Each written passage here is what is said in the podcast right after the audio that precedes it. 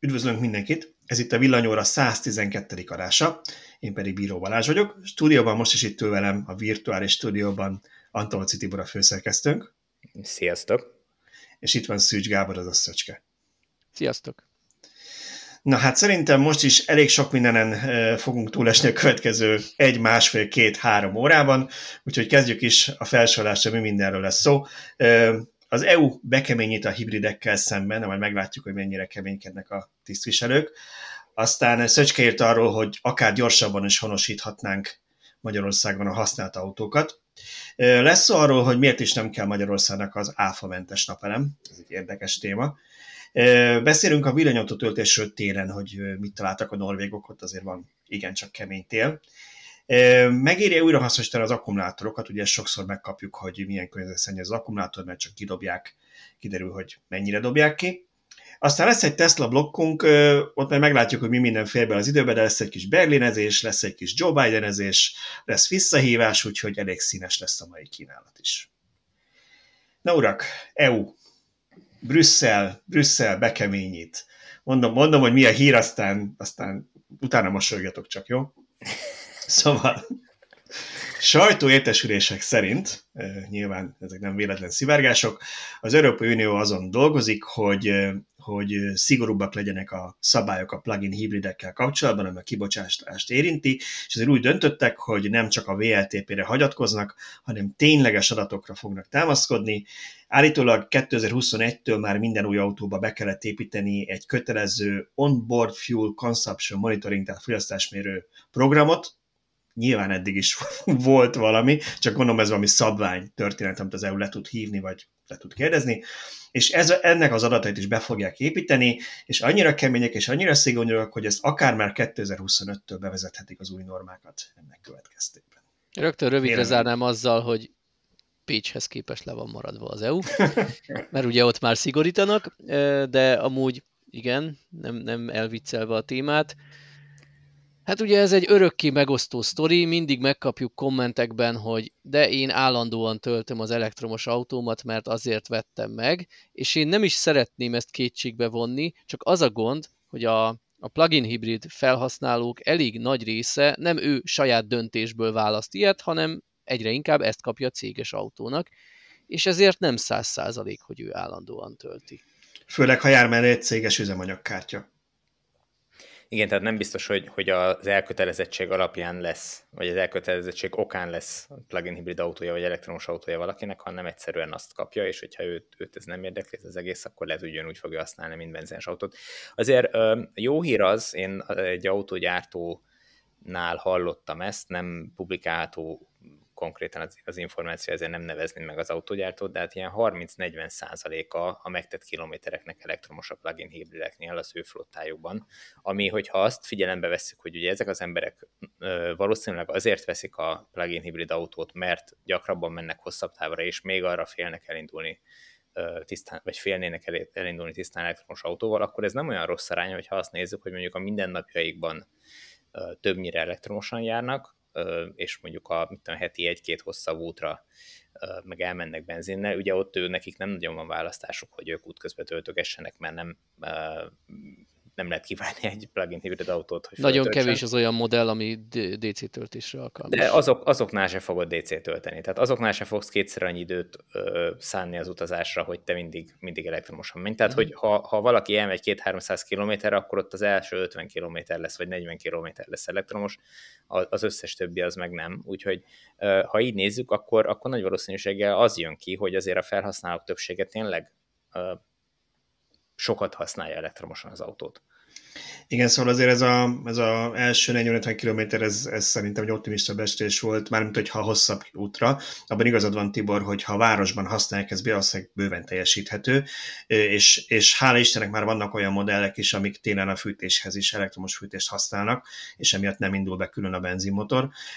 De azért ugye és itt felhívnám megint a figyelmet a VAP-ra, piacra, ott, ott azért a hibridek kapcsán, a plugin hibridek kapcsán azt is próbáltuk ott megjelölni, hogy mennyi az autópálya hatótávjuk. Tehát először is nem mindegyik típus engedi, hogy te 130-al menjél elektromos üzemmódban. vagy akár 120-szal. Volt, amelyik 120-at még engedett, de van, amelyik, amelyik egyszer nem engedi. Amelyik engedi, annál is nyilván ez a hatótáv ez nem autópályára van tervezve, tehát ez a kisebb akkumulátor nem fog 50 km 130-al elmenni.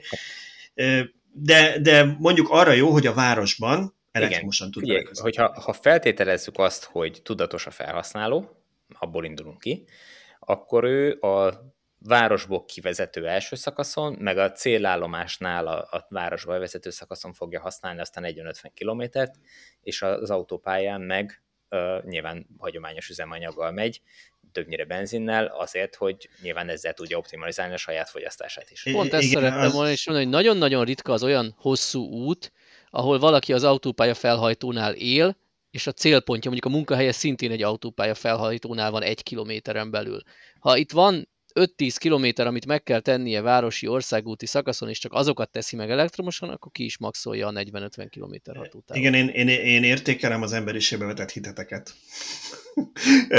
De szerencsére az autógyártók ennél okosabbak, én azt hiszem az egyik ilyen hibrid BMW, az 530 amelyiket teszteltem, abban volt ilyen automata funkció, hogyha te megadod neki a célpontot a naviban, akkor ő ezt pont így szabályozza, hogy tudja, hogy amikor újra be mhm. fogsz menni a városba, akkor ő átkapcsol elektromos üzemmódot. Tehát azért lehet ezt okosan csinálni, Jaj. meg tudjuk, hogy vannak már olyan hibrid, plugin hibrid fejlesztések, amik hogy is hívja, mindenfajta fantázia nevük van már, meg nem jegyzem. Igen, igen, hogy, hogy pontosan az, hogyha ő iskolák, vagy, vagy lakott területek közelében vagy, akkor, akkor ő átkapcsol elektromosra, szóval lehet ezzel játszani, meg nekem a Mercinek Simpi van egy-két olyan hibridje, azért hibridhez mérten piszok nagy akkumulátort tettek, és mondjuk azt ténylegesen el tud menni egy 100 km-t azzal az elektromos üzemmóddal. Ott engem egyébként az lep meg, hogy a viszonylag nagy akkumulátorhoz nagyobb fogyasztás jár, mint az átlagos elektromos autókban. Tehát amikor már ilyen 20 kWh-s akukról beszélünk, nettó 20-as akuról, azzal azért illene egy ilyen 100 kilométert elmenni, feltételezve, hogy nem autópályán hajtott ki ezt, és ehhez képest csak ilyen 70-80-akat. Na jó, de ezt te is tudod, hogy ugye amikor elmondjuk, hogy miért nem szeretjük mi egyébként a plugin hibrideket annyira, ez egyik történet, hogy azért is piszok nehezek, meg nagyok, meg dögök, mert hát ugye két hajtáslánc van bennük. Tehát ha beleraksz egy nagyobb aksit, ami az aksi eleve nehéz, pluszban benne van egy benzinmotor, meg a váltó, meg minden, ami ahhoz kell, csodák nincsenek. Tehát, nem mindegy, ez egy dolog, tehát most ne, nem is annyira a plugin hibridekről akartunk szerintem beszélni, hanem az EU-nak erről a, erről a csoda tervéről. Nekem ezzel mindig csak az a gondom, hogy az EU is egy ilyen nagy marketing intézmény, hogy mindig bejelentenek valamit, hogy jól hangzik, és nagyon progresszív, aztán a, adnak maguknak egy 3-4-5 évet, hogy kb. mindenki felejtsen, hogy ezenek dolgoznak, lehessen 172 bizottsági meetinget tartani, és az összes lobby szervezet, ami létezik, az szépen a saját érdekeit ki akkor ö, lobbizza, ki lobbizza. Mert ez szokott mindig a vége lenni. Nyilván van benne egy ilyen, ilyen nézet is, azért lássuk be, hogy pont legutóbb beszéltünk arról, hogy a CO2 szabályozás az végül is nem annyira rossz, mint amennyire sokan megpróbálják beállítani, tehát hogy, hogy nyilván valami célt azért elért, célt elért, csak iszonyatosan túl lett bonyolítva ezekkel a szuperkerékekkel és társaival, okay, és, és lehet, hogy ez is, ez is úgy lesz majd, hogy, hogy tönk frankon tudnák nézni a, a műszaki vizsgáknál, hogy ez az autós X arányban használta az elektromos motort, zöld rendszám leugrik, mert X kisebb, mint elvárás. De ha utána az lesz, hogy X arányba, de fel tud mutatni egy, nem tudom, egy papírt, hogy ő autópályán dolgozik, mert nem tudom, ő autópálya karbantartó, és azért ő, Na, ő kénytelen mindig autópályázni, igen innen jön a bonyolítás, hogy akkor minden, mindenkinek meg akarsz fájni. Tehát ilyen, ilyen szigorú szabályokat, vagy ilyen jellegű szabályokat nem érdemes hozni, mert ez, ezek tényleg követhetetlen és, és, és bonyolultak lesznek. A hírolvasás akkor bennem inkább az merült föl, hogy ugye teljesen érte, tehát egyértelmű, hogy a 2025-re lőnek, hogy akkortól vezethetik be ezeket a szabályokat, hamarabb sokkal nem nagyon tudnak megjelenni, hiszen azokat az autókat ki is kell fejleszteni, ami ezeknek megfelelnek de Akkor nem lesz már az minek? már túl késő. Tehát, hogy ki fog 2025-ben plug-in hibrid autót venni, amikor már most is látványosan csökken a plug-in hibridek aránya az összes értékesítésen belül, miközben a villanyautóké meredeken nő, a plug-in hibrideké az jó esetben stagnál, stagnál de inkább csökken. Hol lesz erre Igen, és, és hát ugye a héten volt megint egy olyan hír, a, pont én írtam a Nissan kapcsán, ugye, hogy megint, hogy befejezik az új motorgenerációk fejlesztését, csak annyiból hoznám ide, hogy az Audi például ugye, ha jól tudom, 26-ban mutatja be az utolsó belső égési motorgenerációt, ami nem azt jelenti, hogy nem lesz többet Audi gyártva, mert azt hiszem ők is olyan 30, ennyi? 1-2-3 a Volkswagen, ami ilyesmit jelent meg 33 körül, hogy kivezetik a belső motorokat, tehát lesznek még, de hogy már újat nem fejlesztenek, úgyhogy nyilván a gyártóknak is, hogyha ehhez valamit fejleszteniük kell, hát olyan nagyon, tehát egy motorfejlesztés ez nem úgy van, hogy akkor most 22 februárban az EGO elkezd ezen dolgozgatni, ismerőket 24 tudom én, novemberére valamit leraknak az asztalra, és akkor van két hónapja mondjuk a Volkswagennek kifejleszteni erre valami újat. Hát nyilván ez... nem, tehát hogyha mondjuk mit tudom én, ez 24-ben elkészül ez a jogszabály, akkor onnantól kell hagyni x évet az autógyártóknak, hogy... És onnantól kezdve már pont felesleges. Hát szerintem egyébként olyan szinten maradhat ennek létjogosultsága, hogy azért ismerjük el, még elég sokáig maradhat egy olyan réteg felhasználás, akinek valóban nem alkalmas az elektromos autó, és még talán 5 év múlva se lesz alkalmas. Nem tudom, én árut szállítanak, tudom, hogy jönnek az elektromos kamionok, de például az én Nissan Evaliámat két nap vagy másfél nap alatt hazahozta a kamion Párizsból Budapestre, tehát ezt a hatótávot még sokáig nem fogja tudni megtenni egy nagy nehéz teherautó, akkor ott még indokolt lehet a plugin hibridek felhasználása az eladások 10-20-30 százalékában, amelyek hosszú távokat tesznek meg rendszeresen. Jó, de, de oda, minek a, a, min, oda minek a hibrid meghajtás? Tehát, hogy... Hát oda azért, azért kell a hibrid meghajtás, hogyha a ez a kamion megy, megy városba is, mert mondjuk egy városban van a felvevő és lerakópont, akkor azt a 20-30-50 kilométert a szennyezés nélkül meg tudja ez az autó is tenni. És van már plug-in hibrid kamion? Nem Piacon? tudom, kamionokról érdekes módon nem hallottam, de ugye nem feltétlenül csak kamionokról lehet itt szó, hanem például a, a kis buszoknál is. Sokan mondják, hogy vannak olyanok, ahol ahol valamiért az egész országot lefedik, nem tudom, ilyen gyógyszerszállításnál hallottam például ezt, hogy, hogy valamiért ott nem az van, mint a, mint a futárcégeknél, vagy nem is tudom, futárcégeknek hívják ezt, hogy egy, egy teherautó széthordja a helyi depókba, majd onnan kis autók terítik, hanem valamiért a gyógyszereket például országosan terítik, és akkor tényleg az van, hogy mindenhol csak ledob két doboz kalmopirint, aztán ezt a kalmopirint elviszi Pécsre is, Debrecenbe is, Győrbe is ugyanaz az autó, nyilván kis túlzással, de, de ilyen járműveknél azért lehet létjogosultsága. És, és itt ugye az a kérdés, hogy ha marad mondjuk 2030-ra 10-15 százalék, amit még nem tudunk elektromossal lefedni, akkor ezt a 10-20 százalékot az dízellel fedjük le, vagy plug-in hibriddel. Kérdés, hogy tényleg racionális oka van annak, hogy így csinálják, vagy egyszerűen csak így alakult ki, és uh, ez egy jó kérdés. Hozzák, hozzák magukkal. Szerintem ezeket mindig végig kell gondolni, és egyáltalán nem vagyok benne biztos, hogy akkora szükség van ezekre a belső égési motorokra, mint, amire most, mint amennyire Igen, most. Én, én azt mondanám, hogy jobban járnánk, hogyha gyártó mondjuk nem abból ölnek egy milliárd eurót, hogy akkor ennek megfelelő valamit fejleszten, hanem abból mondjuk egy nagyobb akkumulátorgyártó kapacitást próbálna hát összehozni, hogy, hogy olcsóbb legyen. Mert az tényleg probléma, hogyha megnézed mondjuk egy ilyen használható, hatótávú, mondjuk ilyen kisbusz, vagy ilyen kis teherautó árát, akkor mondjuk ilyen, nem tudom, ilyen 17, 8 és 20 millió között van, míg mondjuk 10-11, 2-3 között van bele dízel, hogy persze lesz olyan tőkerős cég, amelyiknek valahogy megéri, mert majd akár hol ez neki visszajön, vagy marketing, vagy tök mindegy, de azért még egy átlag ö, ö, munkás Józsi nem fogja lecserélni egy plugin hibridre, már ennél is nem pejoratív volt, csak hogy, hogy egy hétköznapi ember saját magának, ha mondjuk ö, melós és rohangál jobbra-balra nem fogja lecserélni egy, egy elektromosra, mert, mert örül, ha ki tudja fizetni az új vagy használt Hát itt, itt ezzel az a bajom, hogy szerintem itt nem a előállítási költségeket tükrözi a vételár. Abszolút. Tehát amikor dupla annyiba Igen. kerül egy elektromos kisbusz, mint egy dízel, az nem azért van, mert benne van egy 80 kWh akku, mert az nem dobná Igen, meg ez... duplájára, hanem megdobná 10%-kal. E, ebben teljesen igazán ez megérne egy misét, azt nem tudom, hogy tudnánk-e valaha valami vendéget szerezni, aki erről tud, beszélhet, és tud róla beszélni, mert azért az, hogy évek óta azt látjuk, ugye azért mi ebben egy napi szinten olvasgatunk, meg grafikonokat publikálunk, hogy hogy megy lefelé az akkumulátor gyártási költsége meg ára, ahhoz képest úgy néz ki, mint ha aranyból és platinából lennének ezek az akkumulátorok, ha az árkülönbséget nézed, azért ez nekem is, nekem is furcsa. Igen. Hát a leglátványosabb az volt, amikor a, a Volkswagennek a dobozos autója volt nálam, akkor utána néztem az áraknak, és az,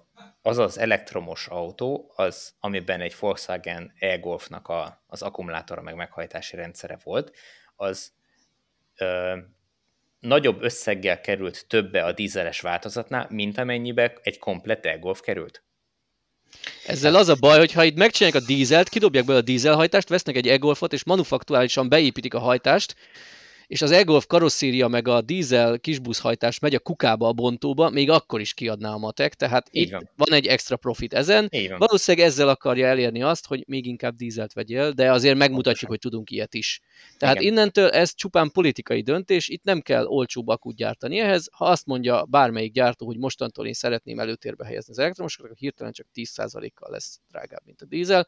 Aki meg addig megvette, mint első fecske, lelkes vásárló, az meg majd marja a falat, hogy én meg megvettem dupla áron, de hát ez az egyik. A másik kérdés az az, hogy mennyi köze van a valós vételárnak a listárakhoz, milyen kedvezmények Igen, repkednek. Azért itt, itt hallani 20-30 százalékos flotta kedvezményekről, hogyha egy, egy cég nagyban vásárol, azért ha ilyenek leugranak, akkor lehet, hogy ott, ott nagyobb a kedvezmény az elektromosból. Ugye nagy szerencsére most már én Egerben, Miskolcon mindenhol látok zöldrendszámos, talán a GLS-nél, nem tudom, mindegy, valamelyik csomagszállító cégnél autókat. Egyszerűen nem mm, akarom elhinni, hogy ezeket teljes listáron veszik, valószínűleg jóval kisebb ott a különbség, nem, nem dupláron vették meg. Teljesen biztos. Itt a kérdés az, hogy, hogy mi, készít, mi készíteti az autógyártót, hogy a listáról ennyit engedjem. Mert igen, igen megfordítanám, megfordítanám, mi készíteti az autógyártót, hogy irreális listárat adjon meg? Mert hogyha puszira így bemegyek egy kereskedő, és azt mondom, hogy 20% olcsóban kérem, tessék, ha ez így működik, ez az alkú, és tényleg nem kell érte megrendelnem ezer darabot, akkor, akkor mi értelme a listárnak? Nem tudom igazából, de hogy valószínű amiatt, hogy ne menjenek be, ne akarjanak. Kevesebben akarjanak bemenni. Uh-huh. Hát Erre egyébként ez, a, ez nem, csak a, nem csak az elektromosoknál van így, mert nekem is ismerős vásárolt most egy hibridet, és valami 10 millió valamennyis listárban 8 milliót kellett fizetnie, mezei normál user, tehát nem 20-at rendelt. Úgyhogy ennek van egy ilyen marketing része, és szerintem, hogy úgy érezze a vásárló, hogy ő, ő mekkora engedményt kiharcolt, és akkor így jól érezze magát ettől. Na jó, csak irreális. Tehát amikor lealkuttál 10%-ot és boldog vagy, az oké, de amikor 30%-ot képesek engedni egy autó listárából, annak úgy egyszer nem látom az értelmét. Ha csak nem annyi, hogy beépítenek egy későbbi potenciális áremelést, ugye nem úgy fogják kommunikálni. Tehát most, ha mondjuk Magyarországból indulunk ki, gyengül egy nagyot a forint, akkor nyilván gyorsan emelni kéne az árat. És az, az nem jól veszi ki magát a kommunikációban, hogy 20%-ot rádobtunk az ára. Ellenben, ha most már nem lehet 30-at alkudni, csak 10 vagy 15-öt, akkor abból semmi, semmi negatív kommunikációs hatás nincs. És ezt használják is az autógyártók, illetve az importőrök. Um, ez, ez teljesen így működik most is. Hát a kedvencem az volt, amikor a, nem is tudom, talán Skoda konfigurátorban volt egy checkbox, hogy kérsz-e 600 ezer kedvezményt. Ugyanúgy, mint Ez... hozzáadsz-e, nem tudom én, plusz tetőablakot, vagy inkább egy 600 ezeres kedvezményt. Ez pontosan emiatt ez, van, ez, a, ez a mai napig, mai napig pont valamelyik nap konfiguráltam valami kutatás, valami na, nem tudom, egy, egy Volkswagen, egy Volkswagen. A, a Vapon az a te Teslád volt akkor tényleg? Igen. Szóval van Volkswagen konfiguráltam, nem, várjál, BMW volt. Bocsánat, BMW volt, tudom már. Mert mindig a volkswagen mindig a Volkswagen helyzet.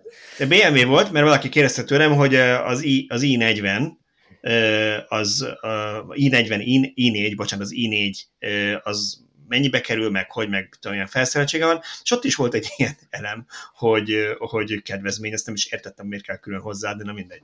Ez a, ha nem veszed észre, akkor így jártál. De egyébként ez máshol is megvan, a Bookingon futottam be olyan szállásfoglalásba, hogy kérsz reggelit, nulla forint. De csekkoljon be. Uh-huh.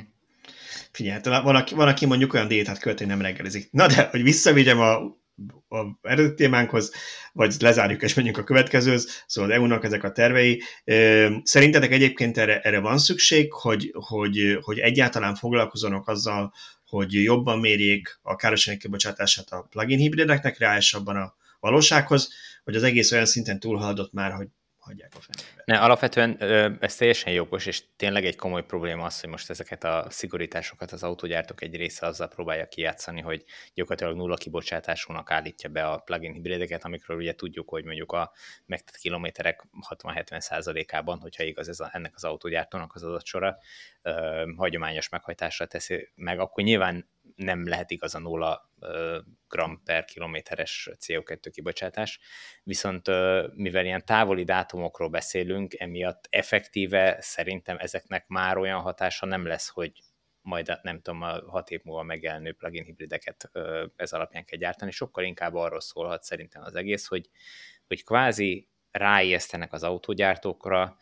megmutatják nekik, hogy ez az irány, úgyhogy vagy tényleg összekapják magukat, és, és vagy ilyen autókat gyártanak, vagy pedig átállnak a, a tisztán elektromosra, mert az sokkal egyszerűbb lesz ott megfelelni. Tehát, hogy, hogy, hogy arra ösztönözzenek, hogy, hogy ne is, ne is próbáljanak ebbe az irányba nagyon elmenni, mert hogy nagyon szigorú lesz a szabályozás. Uh-huh. Tehát akkor ez valami olyan, mint amikor azt mondják, hogy a jegybank beavatkozott verbális eszközökkel a forint árfolyam gyengülése ellen.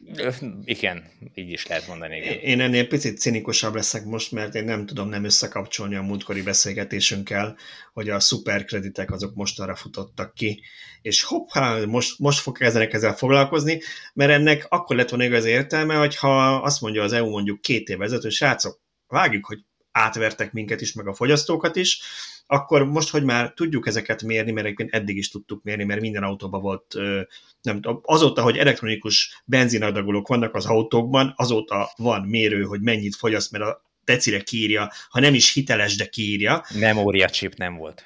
Én nem volt memóriacsip, igen. Szóval, hogy azt mondta volna, hogy akkor mostantól kezdve minden éves műszaki vizsgálnál az EU területén ezt le fogjuk tölteni, és ahol ez határérték fölött van, ott szépen a szuperkrétet arra a modellre elvesztitek, akkor más lett volna ennek, a, ennek az eredménye, de hát szépen megvárták, amíg ez kifut, igazából most már hát. lehet egy jó kis pozitív kommunikáció, hogy az EU megint odafigyel, és most nagyon környezetvédők lettünk meg zöldek, az ehhez képest semmi nem lesz vagy semmi én nem, nem lesz. Én nem kreálnék ilyen összeesküvés elméleteket, de Véletlenül az, történt. Abban igazán van Balázsnak, hogy egyszerűen is meg lehetett volna oldani. Ugye most kedvezmény jár az 50 g CO2 kibocsátás alatti autókra, ami papíron 50 g, tehát nyilván benne van az összes plug-in hibrid.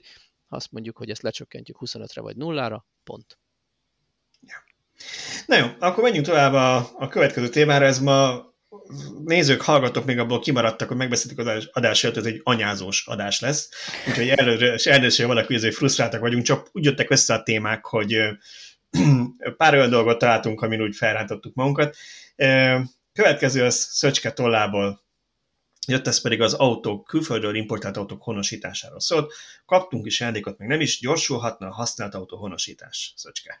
Hát itt ugye megint csak személyes érintettségről van szó, mert ugye megérkezett az Evália, és évelején olvastam én a Magyar Autóklub közleményét, hogy már ők is honosíthatnak autót, aminek nagyon örültem, mert ugye előtte úgy ment a honosítás, hogy ha nincs szerencséd, akkor két hónapig áll az autód a ház előtt, és utána lesz egy zöld rendszámod rá, pedig annak az autónak érvényes műszakia volt külföldön. És az autóklubnál, mert ugye egyszerűen az a baj, hogy a honosított autót, tehát a külföldi autót, azt nem viheted be bármelyik műszaki vizsgálomásra, hogy akkor most kérek egy zöld rendszámot, mint ahogy a két évente beviszed a saját autódat műszaki vizsgára, hanem kizárólag a hivatalos Nemzeti Közlekedési Hatóság műszaki bázisaira vihetted, ahol ez egyébként tök érthető, nincsenek, vagy nem voltak ekkora tömegre felkészülve, hogy, hogy érzékeljük, hogy mennyi autóról beszélünk, 2021-ben több használt autó érkezett az országban, mint újat adtak el, tehát ilyen 120 ezer új autót adtak el, személyautót, és 132 ezer volt talán. Tehát nagy, nagyságrendileg azonos, de egy kicsivel több volt a használt autók száma. Na, na ugye őket a az NKH-hoz kellett vinni, honosítani vagy vizsgáztatni. És minden akkor... használt autót? Tehát minden ö, külföldről hozott használt minden autót, külföldről... vagy csak az elektromosat? Nem, minden, minden külföldről minden. érkező használt autót, persze, persze nem csak és az azt, elektromosat. Bocsánat, annyit hagyj vessek miközben, hogy azt ne felejtsétek el, ezt az én autóm kapcsán tanultam meg, akkor beszélgettem erről a Teslával, hogy a, a márka képviseletek új autónál, ráadásul ezt virtuálisan saját maguk, van erre nekik egy felület, amit csak ők férhetnek hozzá, mint hivatalos márkaképviselet, másnak nem adja oda az állam, és ők kvázi lejelentik a hivatalos adatokat, és azzal le van vizsgáztatva az autó, a pontos folyamatot nem ismerem, de a lényeg az, hogy ők nem cipelik el az összes Teslát, meg BMW-t egyenként a vadügyakat a gyárból vizsgáztatni, tehát ez még rosszabb ez a kép, ilyen szempontból, mert, mert ugye az új autókkal ne hasonlítsuk össze, mert az egy, az egy virtuális vizsga. Így van.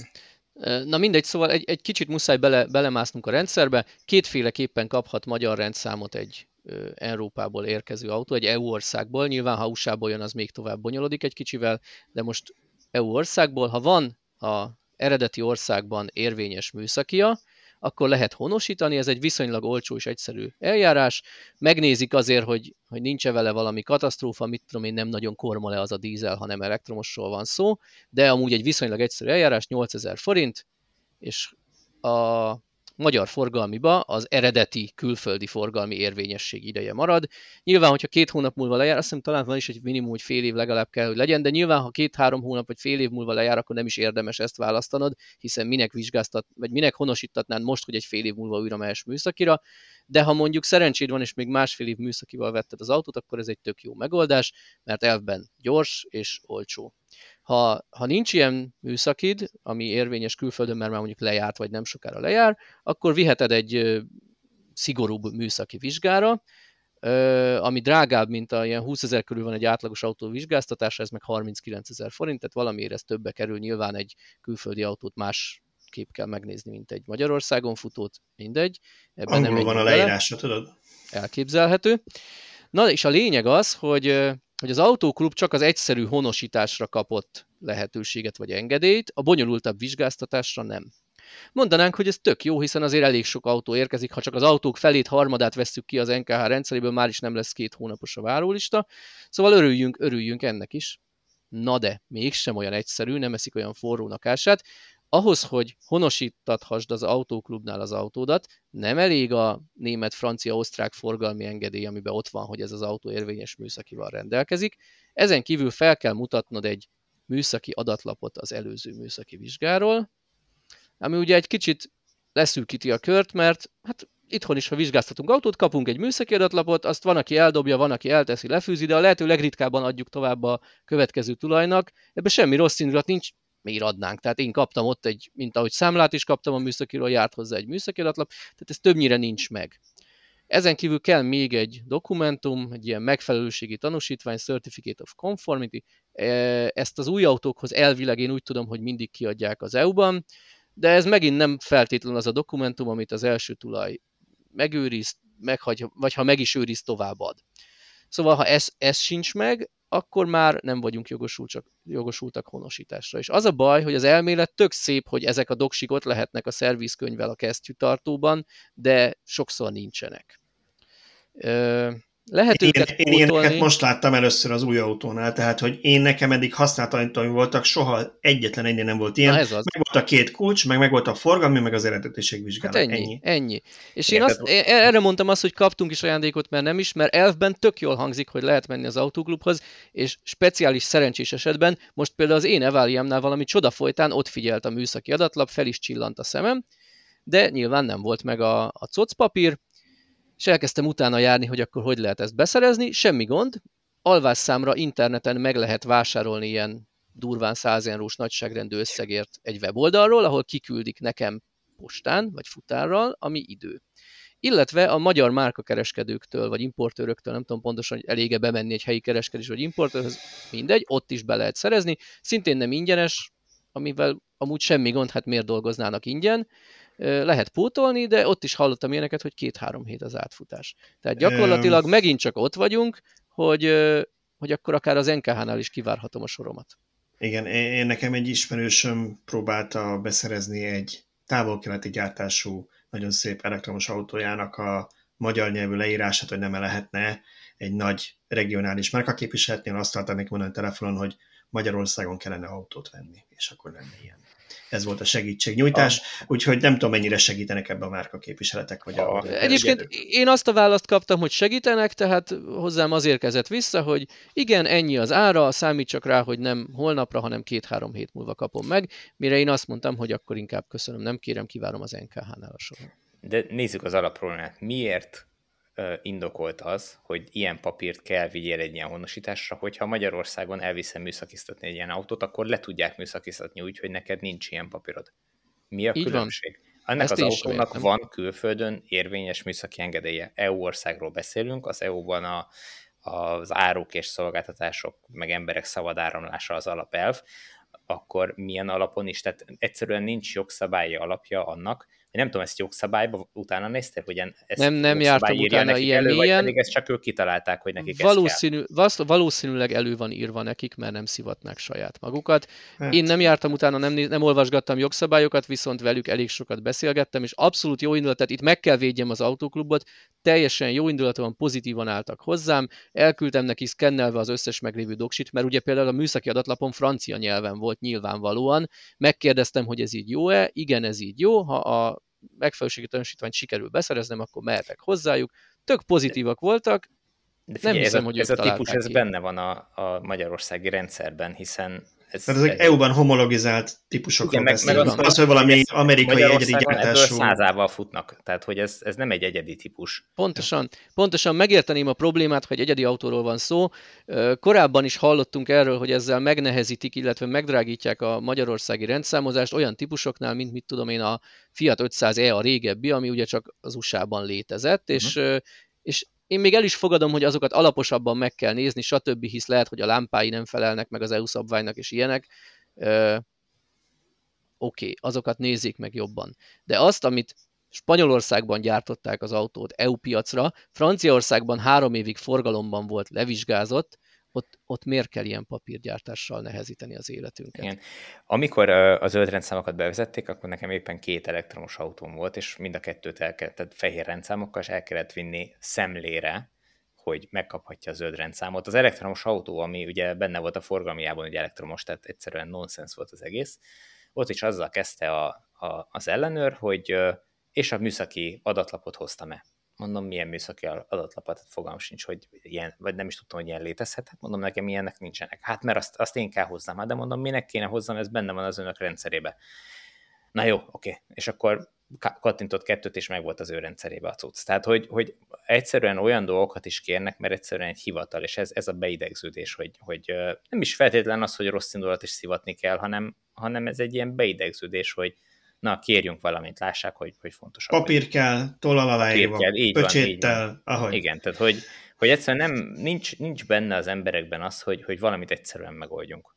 Nem igen, én, én, nekem mindig az jut eszembe, hogy kicsit Illetve távoli példa, Uh, igen, igen, az a másik. Szóval kicsit távoli példa, volt egyszer egy olyan informatikai projekt, amin dolgoztam, ahol régi rendszerből újra migráltunk, és az újat terveztük, és én a legnagyobb sikernek azt éreztem, hogy sikerült, nagyon jó csapattal dolgoztam, akik vevők voltak erre, meg a vezetőség, a régi rendszer mezőinek a 75%-át kidobnunk. Hogy tíz év alatt lett belehekkelve, rohadtul nincs rá szükség, töltöttük adatukkal, de senki nem tudta, hogy mi a fenének, most ne fejlesztük ezt már az, az új rendszerbe. Tehát körülbelül ilyen hozzáállással kellene átnézni az összes ilyen papíros állami rendszert is, ahol arról van szó, hogy neked dokumentumot kell hozni. A kedvencem, amikor az állami szervek között a, a polgár a postás, amikor, amikor ö, ö, viszed a, a halotti anyakönyvű kivonatot az állami ö, mi az, ö, jegyzői, vagy, vagy a, mi az, hogy hívják azt, ö, hogy, hogy hívják, akik a születési meghalotti könyvet állítják ki, bocsánat, anyakönyvi. Anyakönyvezető. Anyakönyvi hivatal, anyakönyvi hivatalból viszed a halotti anyakönyvit az állami földhivatalba, hogy leírják a szélzet. Tehát, hogy ezek így nem fut le este egy batch job, hogy aki elhunyt, azt leveszik automatikusan, nem te időpontot kész mindenhol viszed át a papírokat, ezek nekem nonsens dolgok, ez körülbelül ez a kategória. Hát igen, ott két, két hivatal is fontosnak érezheti magát. Az egyik, aki kiadja, a másik, aki beveszi a papírt. De ez így van céges ügy, ügyintézéssel, tehát meg, hogy meg ha, ha épp nem tudtam átvenni, amit saját cégemnek postán küldtek, és be kell menjek a postahivatalba, akkor mutassak fel, nem tudom, cégbírósági végzés, cégjegyzéket, akármit, ami amúgy egy sajtpapír, és rápillant a postás kisasszony, és meglátja rajta a cégnevet, akkor örül, és a pipát a megfelelő helyre teszi a rendszerbe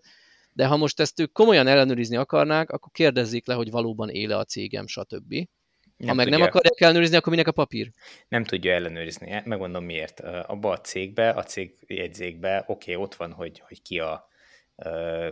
Tehát ahhoz neki az egész cégjegyzék kiadatbázisból le kéne kérni a, a, az aktuális állapotot, hogy megnézze, hogy te tényleg aláíró vagy-e és azonosítani kéne téged valahogy, valamilyen adatok alapján, jó esetben a név megszületési, adat, igen. igen, név megszületési adat alapján lehet, de hát most nyilván nem biztos, hogy ez minden esetben elégséges, szóval gyakor- a gyakorlatban nem igazán lehet jól ellenőrizni, ahogy most ellenőrizik, az meg végképp nem. Hát, de annak meg mi értelme? Tehát most, ha van egy sajtpapírom, amire ráírtam én a saját nevem, tegyük fel, nem vagyok jó hiszem is hamisítok, akkor megcsináltam ezt a papírt, mert nem volt egy bonyolult, mert nincs egy komoly ellenőrzés. Ha meg jó hiszemű vagyok, és nem hamisítom papírt, akkor meg mégis mit ellenőriznek rajta. Na jó, mindegy, messzire vittük ezt a témát. A lényeg az, hogy szeretnek nálunk, nálunk papírokat gyártani és tologatni mindenhol. Hát igen, szóval a külföldi honosítás az elméletben egyszerűbb és gyorsabb, a gyakorlatban pedig attól függ. Van lehet, egy másik... Gyakorlatban lehet, szerencséd minden maradt a régiben amúgy. igen. Van egy másik témánk, ahol szintén a, a magyar államaparátus fogjuk dicsérni, és, és ez ilyen politikai színezet nélkül tényleg csak így maga, maga az elv. Ez szintén tőled van, Szöcske, hogy mesélhetsz róla megint. Hát Szöcskének ilyen hete volt. Figyelj, én, én átadtam össze Új a témákat, nem mondtam, nem mondtam, magammal szúrok ki, hogy én, én meséljek mindenről. Úgyis a család körbeadjuk, úgyhogy nem árt, hogyha néha rajta csattan. Szóval áfamentes lehetne a napelem, de Magyarország nem kér belőle. Igen. Hát itt, ez, itt arról van szó, hogy a, hú, nem tudom a hivatalos nevét, gyakorlatilag mondjuk, mondjuk így egyszerűen, hogy az EU hozott egy olyan szabályt, vagy egy lehetőséget, hogy bizonyos termékcsoportok, leginkább amelyek a környezetvédelemhez kapcsolódnak, beleértve a napelemeket is, alacsonyabb, vagy akár 0%-os áfával értékesíthetők, telepíthetők, tehát nem is csak a napelem maga, hanem a napelem telepítéshez kapcsolódó munka szintén kedvezményes lehet. És nyilván ezt a Magyar Napelem és Napkollektor Szövetség lelkesen fogadta, hiszen ez nekik egy jó hír, ha, ha többen telepítenek napelemet, akkor az nekik jó. Márpedig, ha olcsóbb a napelem, akkor többen fognak telepíteni. És megkérdezték a pénzügyminisztériumot, hogy de jó, van egy ilyen uniós lehetőség, ugye itt nem nincs kötelezettség, ez egy lehetőség, a tagállamok dönthetnek, hogy alkalmazzák-e vagy sem. És sajnos a pénzügyminisztériumtól az a válasz érkezett vissza jelentősen leegyszerűsítve, hogy nem, Magyarország ezt nem szeretné támogatni. Volt annyi indoklás hozzá, hogy hogyha te, mindenkinek áfamentes lenne a, a napelem, akkor nem csak a rászorulókat támogatnák, hanem olyanokat is, akik teriáron is meg tudják venni, illetve talán még megpendítették azt a szálat, hogy lehet, hogy a telepítők, a gonosz telepítők és kereskedők lenyelnék a, az áfát, és valójában nem lenne olcsóbb a napelem. Még szerencsé, hogy a 100%-os támogatás az csak annak jár, aki tényleg rászorul. Ez így van. Hát egyébként a 100%-os támogatásnál még még van is egy szűrő, tehát azt mondom, hogy nem is olyan gáz, de az 50%-os, ami tavaly volt, az végképp bárkinek Ugyanaz, járt. Hogy, hogy igen, tehát hogy, hogy rengeteg olyan támogatás van a magyar rendszerben, ami mindenkinek és, alanyi jogon jár. És nem csak, nem csak napelem, hanem bármi kapcsán. De, me, de, de, de, hogy elektromos áramnál maradjunk, meg lehetne kérdezni, hogy akkor a rezsicsökkentett ár, ami ugye a áramszolgáltatókra a mai világpiaci áraknál már komoly veszteséget ró, amit valamiből be kell fizetni, nyilván a egyéb adóbevételekből vagy egyéb bevételekből pótolja majd a kormány, hiszen állami kézben van a, az áramszolgáltatóknak már egy jelentős része, talán mindegyik, nem is tudom pontosan, hogy hogy áll ez az államosítási folyamat. A lényeg az, hogy, hogy alapvetően védhető lenne, amit mondanak, mert igen, ha valakinek támogatni akarjuk a napelemet, akkor azt tegyük fel, hogy ideális világban élünk és tudjuk elnőzni, akkor támogassuk azokat, aki valóban rászorul a támogatásra, ne pedig mindenkit. De felmerül a kérdés, hogy akkor az élet ezer más területén például resicsökkentés, például csirkefarhátára, benzinár, benzinár sapka. Miért kell mindenkit válogatás nélkül támogatni? Hát a másik meg az, hogy, hogy én itt azért megint szétválasztanám, és erről már párszor beszéltünk az elektromos autó támogatás kapcsán is, szétválasztanám a szociális támogatást a környezetvédelmi támogatást. Tehát a környezetvédelminek az a célja, hogy megfelelő irányba mozdítsa a vásárlókat, a szociális az meg azokat segíti, akik bármilyen területen mondjuk hátrányos helyzetben vannak. A kettőt nem mossuk össze, mert amikor arról volt szó, hogy na de miért támogatjuk mondjuk azt, hogy valaki nem tudom, ilyen dízel Audi helyett elektromosat vegyen, örülünk neki, hogyha nem dízelt vesz, mert, mert a, attól függetlenül ugyanúgy mi is beszívjuk azt a levegőt, akár megengedhette volna magának, akár nem, hogy ne azt vegyen. Szóval ezeket nem szabad összemosni, mert ha valaki fával fűt mondjuk elektromos áram helyett, akkor az ugyanúgy szar lesz a levegő a környéken, ahol élsz, akár megengedhette volna magának, akár nem. Hát igen, és azt se szabad elfelejteni, hogy a hagyományos erőművek is rengeteg állami támogatást kapnak ahhoz, hogy megépüljenek és működjenek. Most nem akarok más mondani, csak Paks, Paks 2 az mennyi pénzbe fog kerülni a magyar államnak. Ahhoz képest ez, hogy egy néhány százalékkal csökkentsék az áfát, vagy akár elengedjék, ez egy minimális hogy mondjam. Tehát lehetett volna Paks 2 és piaci alapon. Nem kell egy magáncég, aki épít egy atomerőművet, fölvesz rá 4000 milliárd forint hitelt valahonnan, megépíti, ha belevág, akkor csinálja. Ha belevág, és, és, és, és, és kellően biztonságos, meg tudja és, győzni és az a, a, lakosságot elláthatja, a lakosságot elláthatja 38 forintért árammal, igen. És Hajrá. akkor fizesse a törlesztést. Ha, ha ez igen, ez, ha, ha ez működne így, mert ugye azt szokták mindig mondani, hogy hát ha ezek a megújulók, meg ezek az elektromos autók ennyire jók lennének, akkor eltartanák magukat, megélnének a piacon. Hát tessék. Na jó, ha kinek, szó, kinek szólunk ma még be? Na, de yes. még, még, visszatérve, tehát, hogy ugye az, az volt a másik kifogás, hogy ugye ez a, a telepítőknek, meg a kereskedőknek a zsebébe maradna ez a pénz, és, és nem jelenne meg a fogyasztóknak. Szerintem nem is kell, hogy a fogyasztónál, vagy nem is feltétlenül szükséges. Jó, nyilván nem egy rossz dolog, ha megjelenik a fogyasztónál, de az is gazdaságilag egy óriási előny lenne, hogyha ezek a telepítő cégek normálisan meg tudnák mondjuk fizetni azokat az alkalmazottakat, akik nekik telepítik a napelemeket. Mert most mi történik? Az egész folyamatnak egy jelentős részében az állam keresi a tehát az állam mindenkinél többet keres ezen az egész folyamaton most per pillanat, hiszen az áfát neki be kell fizetni. Itt jellemzően magánszemély vég, végfelhasználókról beszélünk, most nyilván felejtsük el a, a nagy napelem formokat. De Jelentős, a... mert körülbelül annyi a napelemes kapacitás a háztetőkön otthon, mint, mint a nagyobb Na, tehát, hogy, tehát mindenképp jogos, amit mondasz. Az összes Igen, ilyenen szóval... az állam keresi a legtöbbet, ahelyett, hogy, hogy azok az emberek kereshetnék, akik ezeket telepítik, és akik ezeken dolgoznak. Hogyha ők többet keresnének, akkor többet tudnának költeni, és ezzel az egész gazdaságot is fölpörgethetnék, és ez egy egyre fontosabb szektor lesz a gazdaságon belül. Maradjunk annyiba, hogy ha egy országban van arra kapacitás, hogy a 18,5 ezer kiskereskedelmi egységben ellenőrizzük, hogy betartják-e a csirkemel árának állami hatósági küszöbét, akkor talán talán az ennél valamivel kevesebb, nem sokkal, de valamivel kevesebb napelemes cégnél is be kell lehetne előrizni, hogy mondjuk a kihirdetés előtti árakhoz képest jogosan emeltek-e. De én, én ezt, ezt, ha ezt nem is ellenőrizni. Akár, ezt... akár ellenőrzési kapacitás is lenne, ugyanakkor én, én még azzal is, én azzal is, nyilván mondhatod a piac, piacot, és, és pont ezt akarom mondani, hogy rá lehetne bízni a piacra, mert én meg kizártnak tartom, lehet, hogy nem a teljes áfa csökkentés, és nem azonnal kerülne át a fogyasztókhoz.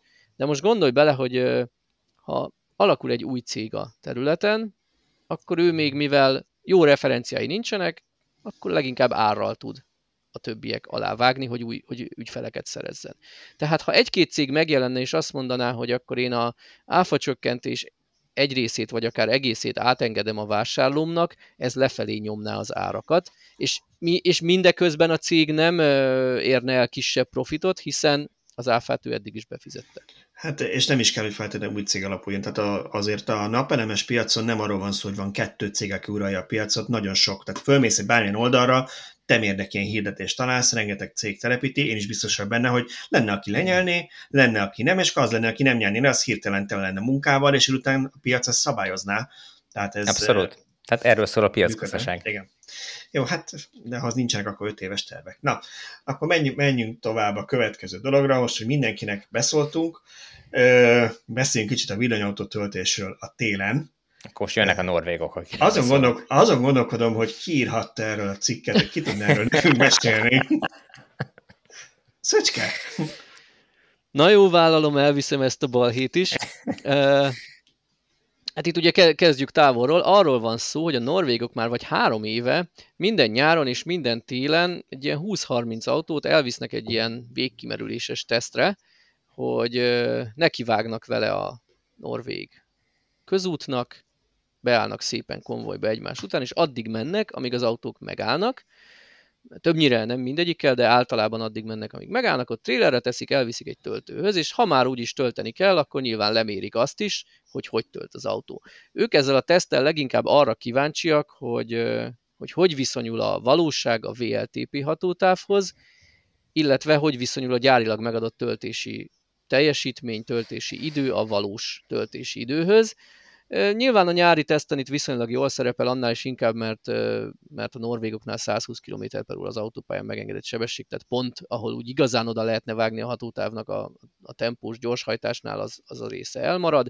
Tötymörögnek városba, úgy van az útvonal kijelölve, vagy felmennek egy hegyvidéki régióba, ez télen különösen kellemetlen, most is ilyen nulla fok körül indultak, de ott már mínusz 8 volt meg. Egyébként és gondolom a hegy az hegy, tehát nem... És a hegy az hegy, igen. igen tehát ez, most hagy szúrjam ezt közben, hogy pont a héten volt egy Jiva meeting, és ott a, a norvégokat egy olyan srác képviselte, aki ebbe a tesztbe részt vett.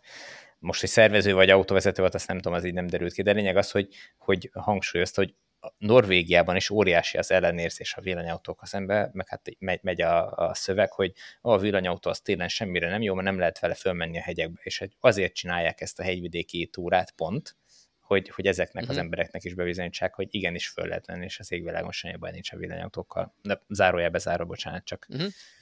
Na szóval ennek ö, egy néhány hete, talán két hete megjelen nálunk a, az összefoglalása, vagy szemléje, nem is tudom minek nevezzem. Nyilván nem érte el egyik autós a VLTP hatótávot, ami szerintem senkinek nem volt meglepetés, hiszen a VLTP hatótávot nem télen Norvég hegyvidéken mérik. Hát az, szerintem az EU-nak, az EU-nak hogy... meglepetés volt, ők majd 25-re tudják meg az adatokat, hogy... Ne, egyébként én csodálkoztam, hogy ahhoz képest nagyon jól szerepeltek, vagy mhm. legalábbis több olyan autó is volt, ami nagyon jól szerepelt, alig maradt el a Egy ilyen 10, 10 kötőjel 30 százalék volt az elmaradás. Sőt, uh-huh. talán egy-két típus be, becsúszott 10 alá, de azt tekintsük mérési hibának. Az autók többsége az egy ilyen, mit tudom 15-20 százalékkal uh-huh. maradt el. Egy-két típus volt, amelyik ennél nagyobb 30 százalékos elmaradás. De most az, hogyha a VLTP hatótáv 85 százalékát tudja az autó télen zord körülmények között, az teljesen jó nem trükköztek olyannal, hogy előfűtsék az autókat, viszont garázsból indultak. Igen. Tehát előző este beálltak egy valami nagy hangárba, vagy nem tudom mibe, gyártelepre, hogy egy helyre az autókkal. Úgy tudom, ahol fix 13 fok volt, és, és így 13 fokból indultak, azt szimulálva, hogy, hogy, hogy garázsból indulnak az autók. Nyilván ezzel lehet vitatkozni, ők így döntöttek, hogy ezt szimulálják, lehet, hogy felmérték, hogy a norvégok jelentős része vagy garázsból indul, vagy előfűt, mert nyilván, ha előfűtöd az autót, azzal körülbelül ugyanezt eléred, hogy uh-huh. nem, mhm. a, nem a akuból cuppan le a fűtés által elvett hatótáv. Na mindegy, szóval megcsinálták a hatótávtesztet, és most megcsinálták a töltési tesztet, és én bevallom, itt rosszabbra számítottam, mert itt még jobb eredmények születtek.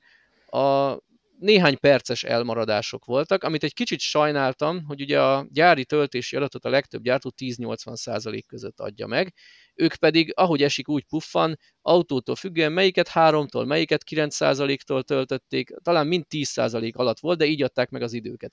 És nyilván, hogyha megad a gyártó, mit tudom én, 29 percet 10-től 80-ra, ők meg 32-t mértek, akkor ránézés azt mondta, 10%-a rosszabb. Ja, de nem, mert, mert ők nem 10-ről, hanem 5%-ról tesztelték. Az Vagy 4-ről nagyon sok, na igen. Igen. Ha már azt megcsinálták volna, hogy a mérés eredményeikből 10-ről indítják a aztán az sem teljesen jó, mert az, a, a, már előtte fölmegy maximum, tehát mindegy, de korrekt. Az is bekavar, de amúgy igen, lehetett volna olyat, hogy, hogy oké, okay, hogy mi ezt az autót háromtól töltöttük, de az időmérést, a stoppert azt tíznél indítjuk.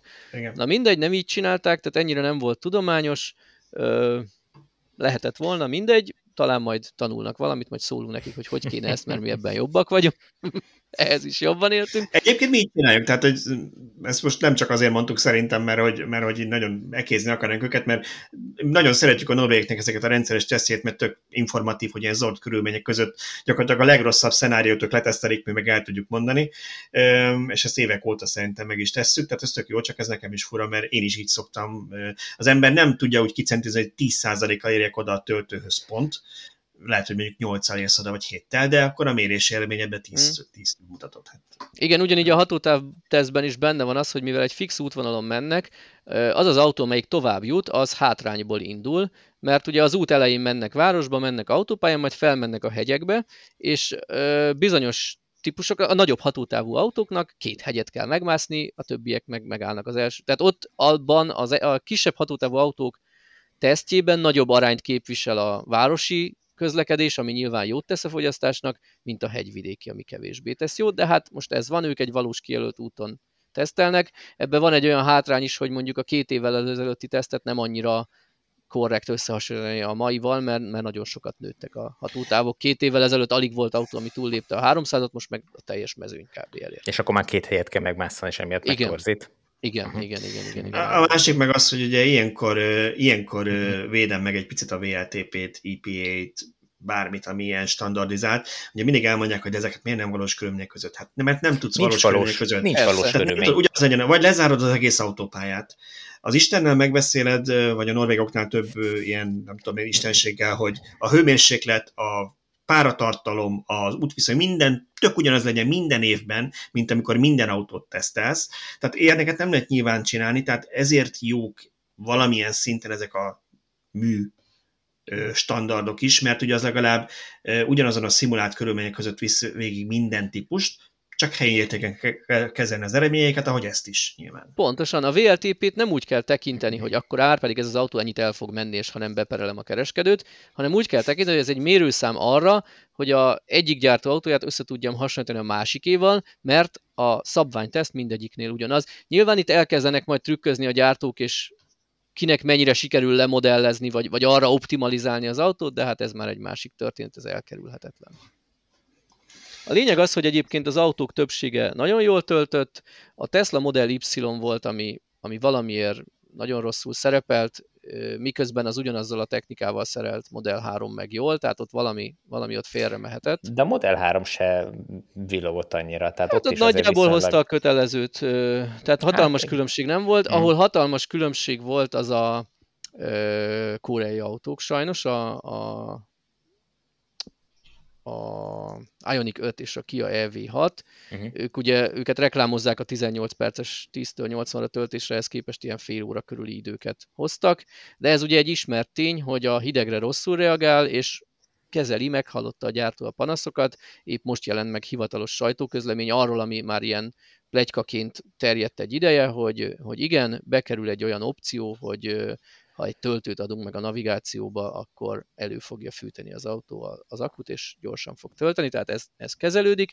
Ami, ami még gyengében szerepelt, volt Opel és Peugeot, tudom, Mokka is 2008, tehát kvázi ugyanaz az autó, és érdekes módon ott is, most meg nem mondom, hogy a kettő közül melyik, az egyik az, az csak kicsit maradt el a hivatalos időtől, a másik meg jelentősen, hát ott valószínűleg az egyiknek hidegebb volt az akuja. Hogy ez hmm. hogy lehet azonos körülmények között, vagy mi indokolhatja, hát a fene tudja. A vezető hát le... stílusa, Hát, de hogy az is sokat számít, az, hogyha nagyon hideg volt, és mondjuk sorba kellett állni a töltőnél, és visszahűlt az akkumulátor mondjuk egy fél óra alatt, akkor az már simán lehet, hogy, hogy ilyen különbséget okoz. Tehát ez már, már megint csak a tudományos tesztek világából kiléptünk.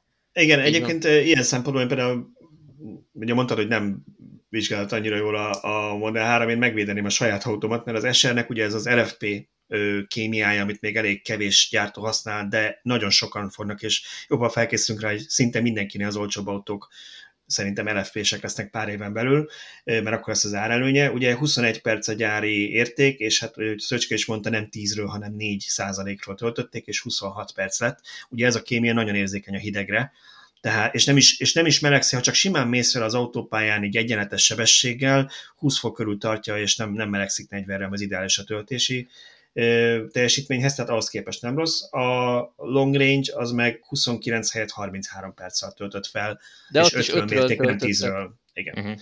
Jó, Úgyhogy annyi a különbség, viszont... hogy az Y volt 6 perccel rosszabb, mint a long range, pedig elveg ugyanaz az aksiuk. Na ami, igen, uh-huh. igen, és ráadásul 7-ről töltötték az Y, tehát abban még egy picivel. Nyilván az elején ott baromi gyorsan töltött, tehát nem, nem olyan jelentős, de egyébként ott is látszik, hogy az Y 210 kW-ot ért el maximum, a Model 3 pedig 225-öt. Tehát valószínűleg valamiért nem sikerült felfűteni eléggé az Y akuját, vagy az van, mint amit Tibor mond, hogy odaértek, először fűtötték a, vagy töltötték a Model 3-at, majd fél óra múlva tették rá a Model Y-t, és hiába volt felfűtve, az akku visszahűlt. Hát vagy lehet, hogy az Y-ban még a régebbi LG cella volt, a 3-asban meg az újabb LG cella. Az is lehet. Akár ilyen is lehet. Itt a csúcs teljesítményeket mondtad, nekem még az nagyon hiányzott, hogy miért nem határozták meg erre a töltési ö, időre, tehát amit tudom, 10-80-ra, vagy a 4-80-ra éppen, ahogy mérték, ahogy akarják, teljesen mindegy, az átlagos töltési teljesítmény, mert szerintem az sokkal Igen. beszédesebb lenne.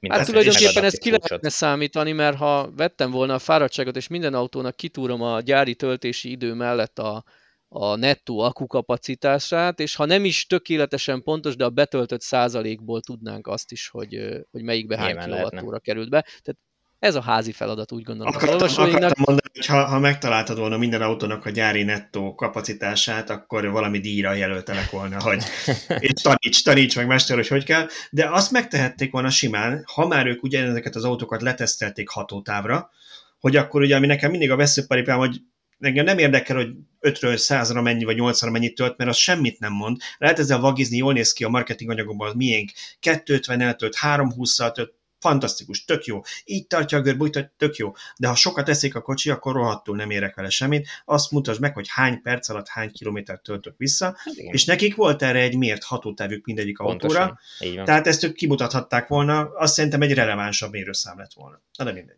Így Igen, van. simán meg lehetett volna azt csinálni, hogy azt, az össz, azt a fogyasztási adatot figyelembe véve, amit egyébként a hatótávteszten mértek, azt rávetítik erre a töltési. Tulajdonképpen teljesítmény. ismertek azok az adatok, tehát még mi is tudunk belőle bármit számolgatni. Szöcske én, én, látom, én látom, hogy Szöcske már fölírta magának ezt a Uh, én ügyesen kiszervezem a feladatokat, amikor a hatótávteszt volt, akkor is megjelent valami... Ról is csinálható.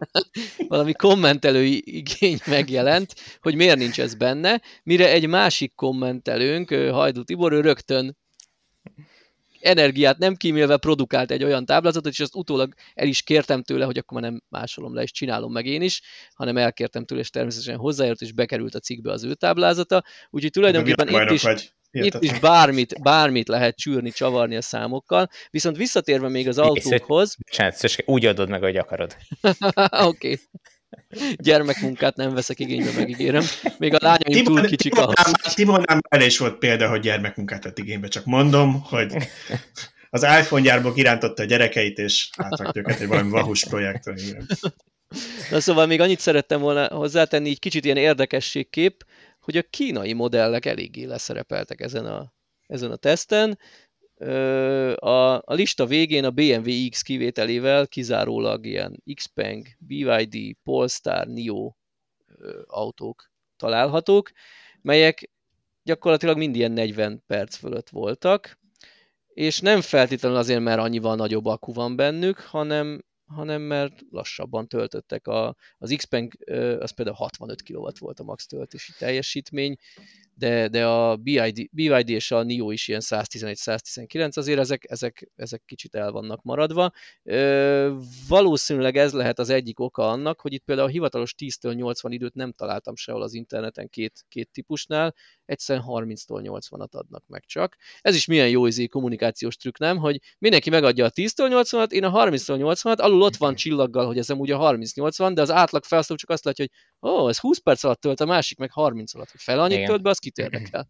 Igen, igen, igen. Egyébként pont ugyanez a helyzet, csak fordítva az iX-en, amit mondtad, hogy a lista végén van, most itt ránéztem, és, és valóban így van. Ugye ott 3-tól 80 százalékig töltötték, az az egyik, a másik pedig az, hogy hát valószínűleg az egész listában ebben van a legnagyobb akkumulátor, uh-huh. nettó 105 kWh, tehát hogy ennek a, a, a 30-80 százalékig szakasza az a legnagyobb, amit be kellett tölteni, és 192 kW volt a csúcs, és ugye a saját tesztből tudom, hogy azért viszonylag jó a töltési görbéje. Tehát nekem a 7-től 92 százalékig 99 kW átlaggal töltött. Uh-huh. Igen, az a baj... rossz a töltése. Az a baj, én azért nem szeretem egyébként ezt 10-től 80 mérőszámot, mert ez csak az autón belül mond el valami információt, mert például ezen a listán is a BMW iX-et, aminek egy bazi nagy akuja van, csúnyán megverte mondjuk a Opel Mokka, Nyilván nem azért töltött fel 15 perccel rövidebb idő alatt, mert ugyanazt a hatótávot kaptad meg, hanem azért, mert abba kicsi az akku. Kevesebb, Igen. mint fele akkor az akku. És ezért jó, amit illene lemásolni a Tesla töltési sebessége, hogy nem, nem a kilowattokat meg a perceket teszi előtérbe, hanem a kilométer per órát, hát ami elsőre furcsán hangzik. Igen. Elsőre tök furcsán hangzik. Volt olyan, amikor megkaptuk kommentbe egy Teslás témájú cikk alatt, hogy valamit elírtatok, mert kilométer per órába adtátok meg a töltési teljesítményt. Nem, az egy tök jó mérőszám. Mit érdekel engem mezei felhasználóként, hogy hány százalékon van az autó, hogy hány kilovattal tölt? Egy dolog érdekel, ha nekem még 200 km van hátra az úti célig, az 10 vagy fél óra alatt fogom betölteni. Nekem itt a Tesla, nagyon jó dolog, hogy kiírja a Tesla a kilométer per órában a töltési sebességet, de ha jól tudom, ő pillanatnyi sebességet ír ki, nem pedig egy uh-huh. átlagot. A pillanatnyi az meg néha úgy félrevezető, mert nyilván amikor nagyon nagy sebességgel tölt, akkor az tök jó, csak nem tudod, hogy a, a, a vége felé, vagy a következő 10 percben is fogja ezt tartani, ezt a, ezt a sebességet, vagy ezt a teljesítményt, úgyhogy... Sőt, tudod, hogy nem fogja. Ő nyilván... az a biztos, de, de ami kilovatot ír ki, az is változik, és azt még nem is tudod. Ott, ott még neked kell kimatekozni, hogy akkor, ha most 80 kW-tal tölt, akkor... Igazából akkor nem kell matekozni, mert, mert ezek kiírják, hogy hány perc múlva lesz azon a töltési szinten, amit te ott beállítasz. Igen, meg a hatótáv is növekszik, való igaz. Úgyhogy uh, nagyjából azt tudhatod, ami a legfontosabb adat, hogy te hány perc múlva tudsz tovább indulni, az ki fog derülni ott a uh, képernyőről, úgyhogy vagy az applikációról, úgyhogy szerintem ilyen szempontból jó. Az összehasonlítás szempontjából jók ezek a kilométer per órás adatok. Jól van, oké, értettem, csinálok valami táblázatot erről. Oké. Okay. Jó, tehát akkor most némi, némi bullying után belekergettük Szöcskét abba, hogy csinálj erről nekünk táblázatot, hogy minket rohadt érdekelnek az adatok.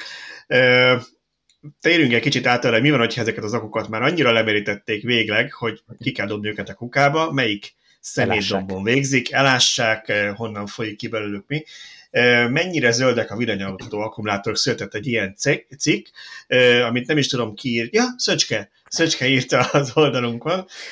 Akarsz róla beszélni? Ö, hát azt hittem, hogy most már az akku újrahasznosításra megyünk rá konkrétan, de valójában igen, részben ez is, ez is, ez is érinti, mert, mert azt is én írtam amúgy. Ki dolgozik nem, nálunk? Nem lenne, nem lenne Igen, változás. csak dolgozott a héten. Szóval igen, készült egy olyan cikk arról, hogy mennyire zöldek a villanyautó akkumulátorok.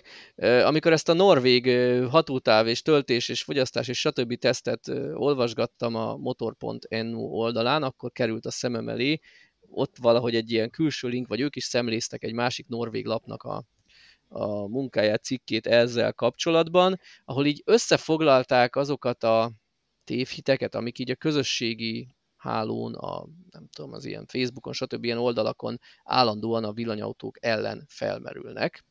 És nyilván ezek között szerepelt az is, hogy, hogy, hogy az akku újrahasznosítása az, az mennyire, mennyire megoldható, vagy elásni kell ezeket, hogy mennyit, mennyit szennyeznek az elektromos autók valójában nagyon-nagyon-nagyon bonyolult, nem, nem sikerül nekem összefoglalni most ezt a cikket.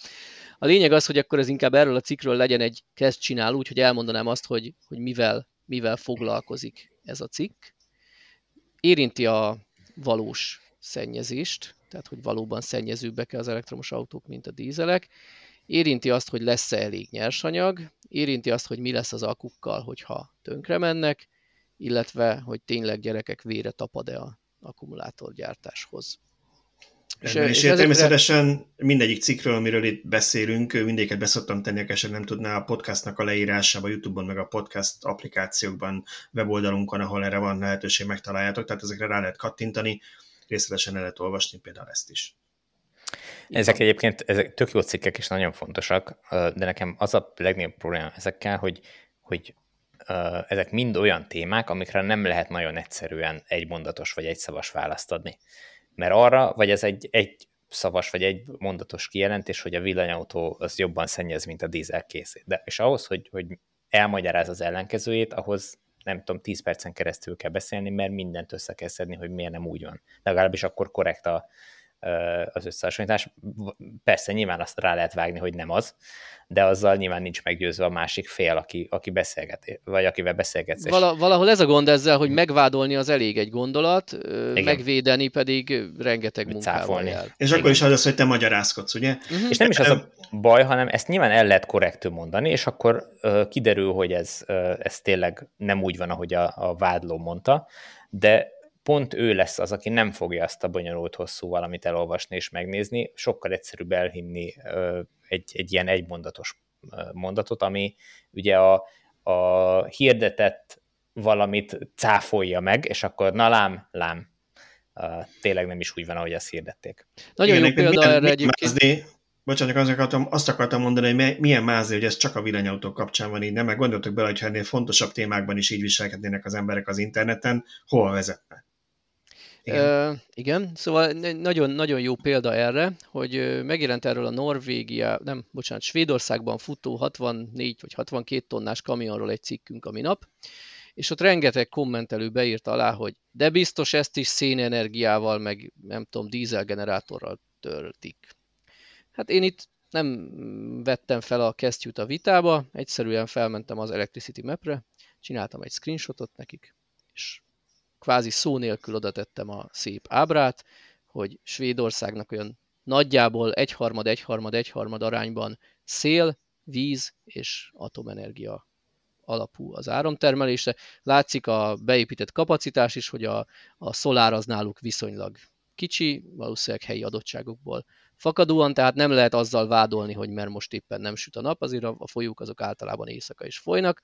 Tehát valahol úgy gondolom, hogy ilyenekkel lehetne ezeket a vitákat rövidre zárni, hogy akkor tessék nézd meg, hogy konkrétan szén kapacitásuk nullát közelíti. Igen, én, én szerintem a szerkesztőségi csetbe dobtam be tegnap, vagy valamelyik nap nagyon tetszett egy, egy komment valamelyik cikkünk alatt, ami nagyjából azt foglalta össze, hogy milyen érdekes, hogy hirtelen milyen fontos lett mindenkinek, hogy mennyire zöld az, ami, amivel járunk, hogy a villanyautók valóban mennyire zöldek. Amíg nem voltak elektromos autók, dízel meg benzines volt, ez itt senkit nem érdekel. Uh-huh. Senki nem foglalkozott, hogy azoknak a gyártása, a kőolaj a, a katalizátorhoz a különböző anyagok, hogy ezek, hogy ezek hol bányásszák, kik bányásszák, az mind a, az unikornisok hozzák le az égből. Amióta villanyautók vannak, azóta ez rohadt fontos, hogy azok aztán az utolsó centig nulla kiállásai kibocsátás a bányászattól a gyártáson át a töltésig, mert ha egy gram széndiokszid is van, akkor na ugye, na ugye, ez se jobb. Valahol van. egyébként érthető, most nem akarom nagyon megvédeni őket, mert egyébként egyetértek azzal, amit mondasz, hogy, hogy ez uh, tök gáz, hogy eddig nem foglalkoztunk vele, és most hirtelen nagyon fontos lett, de ugye, hogyha ha valamit úgy próbálunk beállítani, meg úgy próbálnak eladni, hogy ez jobb lesz a környezetnek, akkor, akkor nem lehet kiragadni, hogy csak ebben a tekintetben lesz jobb, és a másik oldalon meg, hogyha pont a, a, ennyivel lesz szennyezőbb a, a gyártása, csak nem kéne elfedíteni a dolgokat. Nekem Igen, de ez teljesen rendben van, hogy, hogy nyilván, hogyha arról beszélünk, hogy szeretnénk egy környezetszennyező technológiát lecserélni egy jobbal, akkor figyeljünk oda, hogy annak minden eleme így legyen van. környezetkímélő, amennyire lehet, de ne legyen az irányos elvárás, hogy ez mínuszos legyen még a végén, tehát én nem tudom, vonja hát ki a széndiokszidot a levegőből, meg, meg vonja ki a dízeleknek a részecskéit is, tehát ne legyen ideális. Igen, ne legyen irányos az elvárás, hogy, hogy akár nullához is közel legyen, de, de meg kell mindent vizsgálni. És nem szabad hazudni róla, tehát ez, ez nagyon fontos elem a dolognak, vagy legalábbis nem. Na de vissza, visszakanyarodva akkor az akku, akkumulátorokhoz, mert igazából itt ez annak kapcsán jött elő ez a mennyire szennyeznek, hogy ugye az akkumulátor újrahasznosításról sokszor szoktunk beszélni, és azt is elmondjuk, hogy ezzel ma még inkább a legnagyobb gond az, hogy nincs elég akku, amit újra lehet hasznosítani, és igazából ezek az újrahasznosító üzemek a gyártási serejtből élnek, de van egy, van egy cég, amelyik már ezen túllépett, ez a Redwood Materials, és Szöcske, elnézést, de erről is te írtál, hogy ők most talán biztos gondolom volt valami negyedéves jelentésük, hogy annak kapcsán jöttett ki, hogy már anyagilag is megéri az akku újrahasznosítás, hogy ők nagyjából azt mondták el, hogy a cég még papíron mínuszos, mert egyfolytában beruháznak, nemrég volt szó, hogy Európában is üzemet fognak nyitni, tehát többet fektetnek be, mint annyi pénzt termelnek, de ha csak az alapbizniszüket nézzük, vagy nézik, hogy, hogy keresnek-e az akku újrahasznosításra, akkor igen, az már most is pluszos nekik. És ezzel kapcsolatban annyival egészítenünk, hogy találtam eh, Twitteren tőlük, a Twitter csatornájukon egy, egy friss uh, megosztást, amit a te cikked után uh, raktak ki. Ami az én cikkedre hogy... reagálva nem mond már. Igen, te cikkedre reagálva uh, tolta ki JB Straubel, úgy döntött, hogy akkor, akkor ezt megtolja egy kicsit. Uh, évente, és azért az évente ezt kezeljük, hogy gyanítom az előző évről beszélt, mert ez egy folyamatosan nő, nő, növekvő szám, hogy ők mennyi akkumulátort gyűjtenek vissza, azt tudni kell, hogy a Redwood nem csak azt csinálja Amerikában, hogy mondjuk ilyen elektromos autógyárakból, vagy akkugyárakból a serejtet beveszi, hanem vissza is gyűjt a lakosságtól akkumulátorokat, tehát az asztalokban lévő száz éves telefonok, amit az ember háromszor lecserélt, és nem tudta eladni a régit, abból az aksikat, laptopokból lévő aksikat, ami nagyon picinek tűnik, de ugye sok is sokra megy. És azt mondják, hogy évente 6 gigawattórányi lítium aksit gyűjtenek vissza, ami 60, több mint 60 ezer elektromos autóhoz is elég lehet. Ami azért már egy szemmel látható mennyiség. Hát igen, és hogyha figyelembe veszed, hogy ez ilyen pici akkumulátorokból, tenyérni méretű akkumulátorokból jön össze, akkor ez nagyon brutális. De igazából nem is tudom, hogy hogy oldják meg a különböző kémiáknak a rendszerezését, meg a, szétválasztását. Valószínűleg alapanyag szinten, tehát hogyha ez úgy működik, hogy, hogy ledaráljuk, és, és csak az alapanyagokat nyerjük vissza, mintha mondjuk ásványi anyagokból nyernénk ki azt a kobaltot, akkor szerintem nincs jelentősége a különböző kémiáknak. Valamilyen Igen, szintű szelekció biztos van, de nem hiszem, hogy tényleg minden típust egyesével kell. Én sem, nem szerintem ezt valószínűleg így bedarálják egyben. Én pont ö, nagyon messzit például, de láttam egy piszok érdekes ö, tehát egy dokumentumfilm az ember ezeket már YouTube-on nézi, egy YouTube videót az elmúlt napokban, ahol üveg újrahasznosításról volt szó. Van ez a Jerry Rig Everything YouTube csatorna, egy nagyon vicces pasas csinálja, aki, aki teszteli általában a a ellenálló képességét egy műszaki cikkeknek, leginkább az üvegfeleteknek, és elhívták emiatt egy nagy üveg újrahasznosító telepre meg gyárba Amerikában, és arról Ő lett a, az össze, összetört telefon üvegekből. Igen, igen az, igazából ott, ott, hát elsősorban nem telefonüvegek voltak ott, de hogy mindenfajta színű szagú bármilyen üvegeket címkével, címka nélkül, kupakkal, kupak nélkül begyűjtenek, ledarálják, és utána válogatják ki belőle, mágnessel kihúzzák a kupakokat, ilyen, ilyen optikai szkennerek, meg, meg, meg ilyen lég, légbefúvók kidobálják a, egyrészt a szemetet is, de másrészt a különböző színű üvegeket, szétszortírozzák, ez mind utána történik, hm. és utána ennek megfelelően dolgozzák fel, és készül belőle hőszigetelés, tehát üveggyapott hőszigetelés, vagy alapanyag új üvegnek, és az egész az ott még a poén, hát őről írni kellett volna, mert valahol kapcsolódik a mi oldalunkhoz, hogy száz százalék megújulva működik ez az üzem, ami feldolgozza ezeket a újra üvegeket. Én megint bosszankodtam, hogy milyen marhaság, hogy az üveggyűjtő konténerbe, ahova én bedobálom az összegyűjtött üvegeket, ott nincs külön fehér üveg, meg színes üveg, mindent egybe dobálnak, és hallom, hogy bedobom, hogy összetörik az üveg, tehát azt utána kézzel szétválogatni se lehet. Akkor ezek szerint nem egybe nem megy az egész, hanem, hanem utólag szét tudják Gépek válogatni. csinálják, igen. Igen, igen, igen. Na szóval, hogy ezt én így gondolom, hogy valószínűleg az akkumulátortán is ez, hogy ez van egy jó pár eltérő kémia, ezek a lítium polimer aksik vannak inkább ezekben a, a telefonokban ma már, meg talán laptopokban is, nem, nem ugyanaz, mint egy elektromos autóban az NCA vagy NCM akkumulátor, biztos itt ott eltér, de valószínűleg bedarálják, kiszedik belőle a műanyagot, valószínűleg a műanyag az mondjuk fennmarad a vizet, nem tudom. Tehát, hogy valami, valami, valamilyen különböző gépsorokon mehet ez is keresztül, és akkor szétválogatják. Nem megyek bele jobban, mert kiderül, hogy mennyire fogalmam nincs róla. Igen, igen valószínűleg kicsit bonyolultabb ez az egész annál, mint ahogy mi elképzeljük, de nem megvalósítható. Igaz, igazából két fontos dolog van itt a engem is jobban érdekel a gyakorlat, hogy megnézném ezeket a darálógépeket, de ami, ami említésre méltó az egyrészt az az, hogy anyagilag is megéri.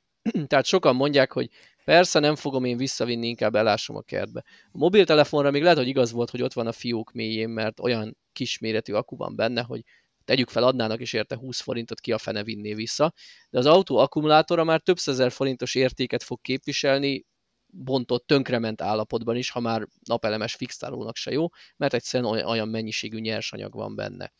Tehát egyrészt ez a fontos szerintem, hogy pénzügyileg is megéri, már nem csak technikai szempontból, a másik pedig, hogy azért a 6 gigawattóra azért az az már értékelhető. Az mennyiség, mennyiség. az mennyiség, igen.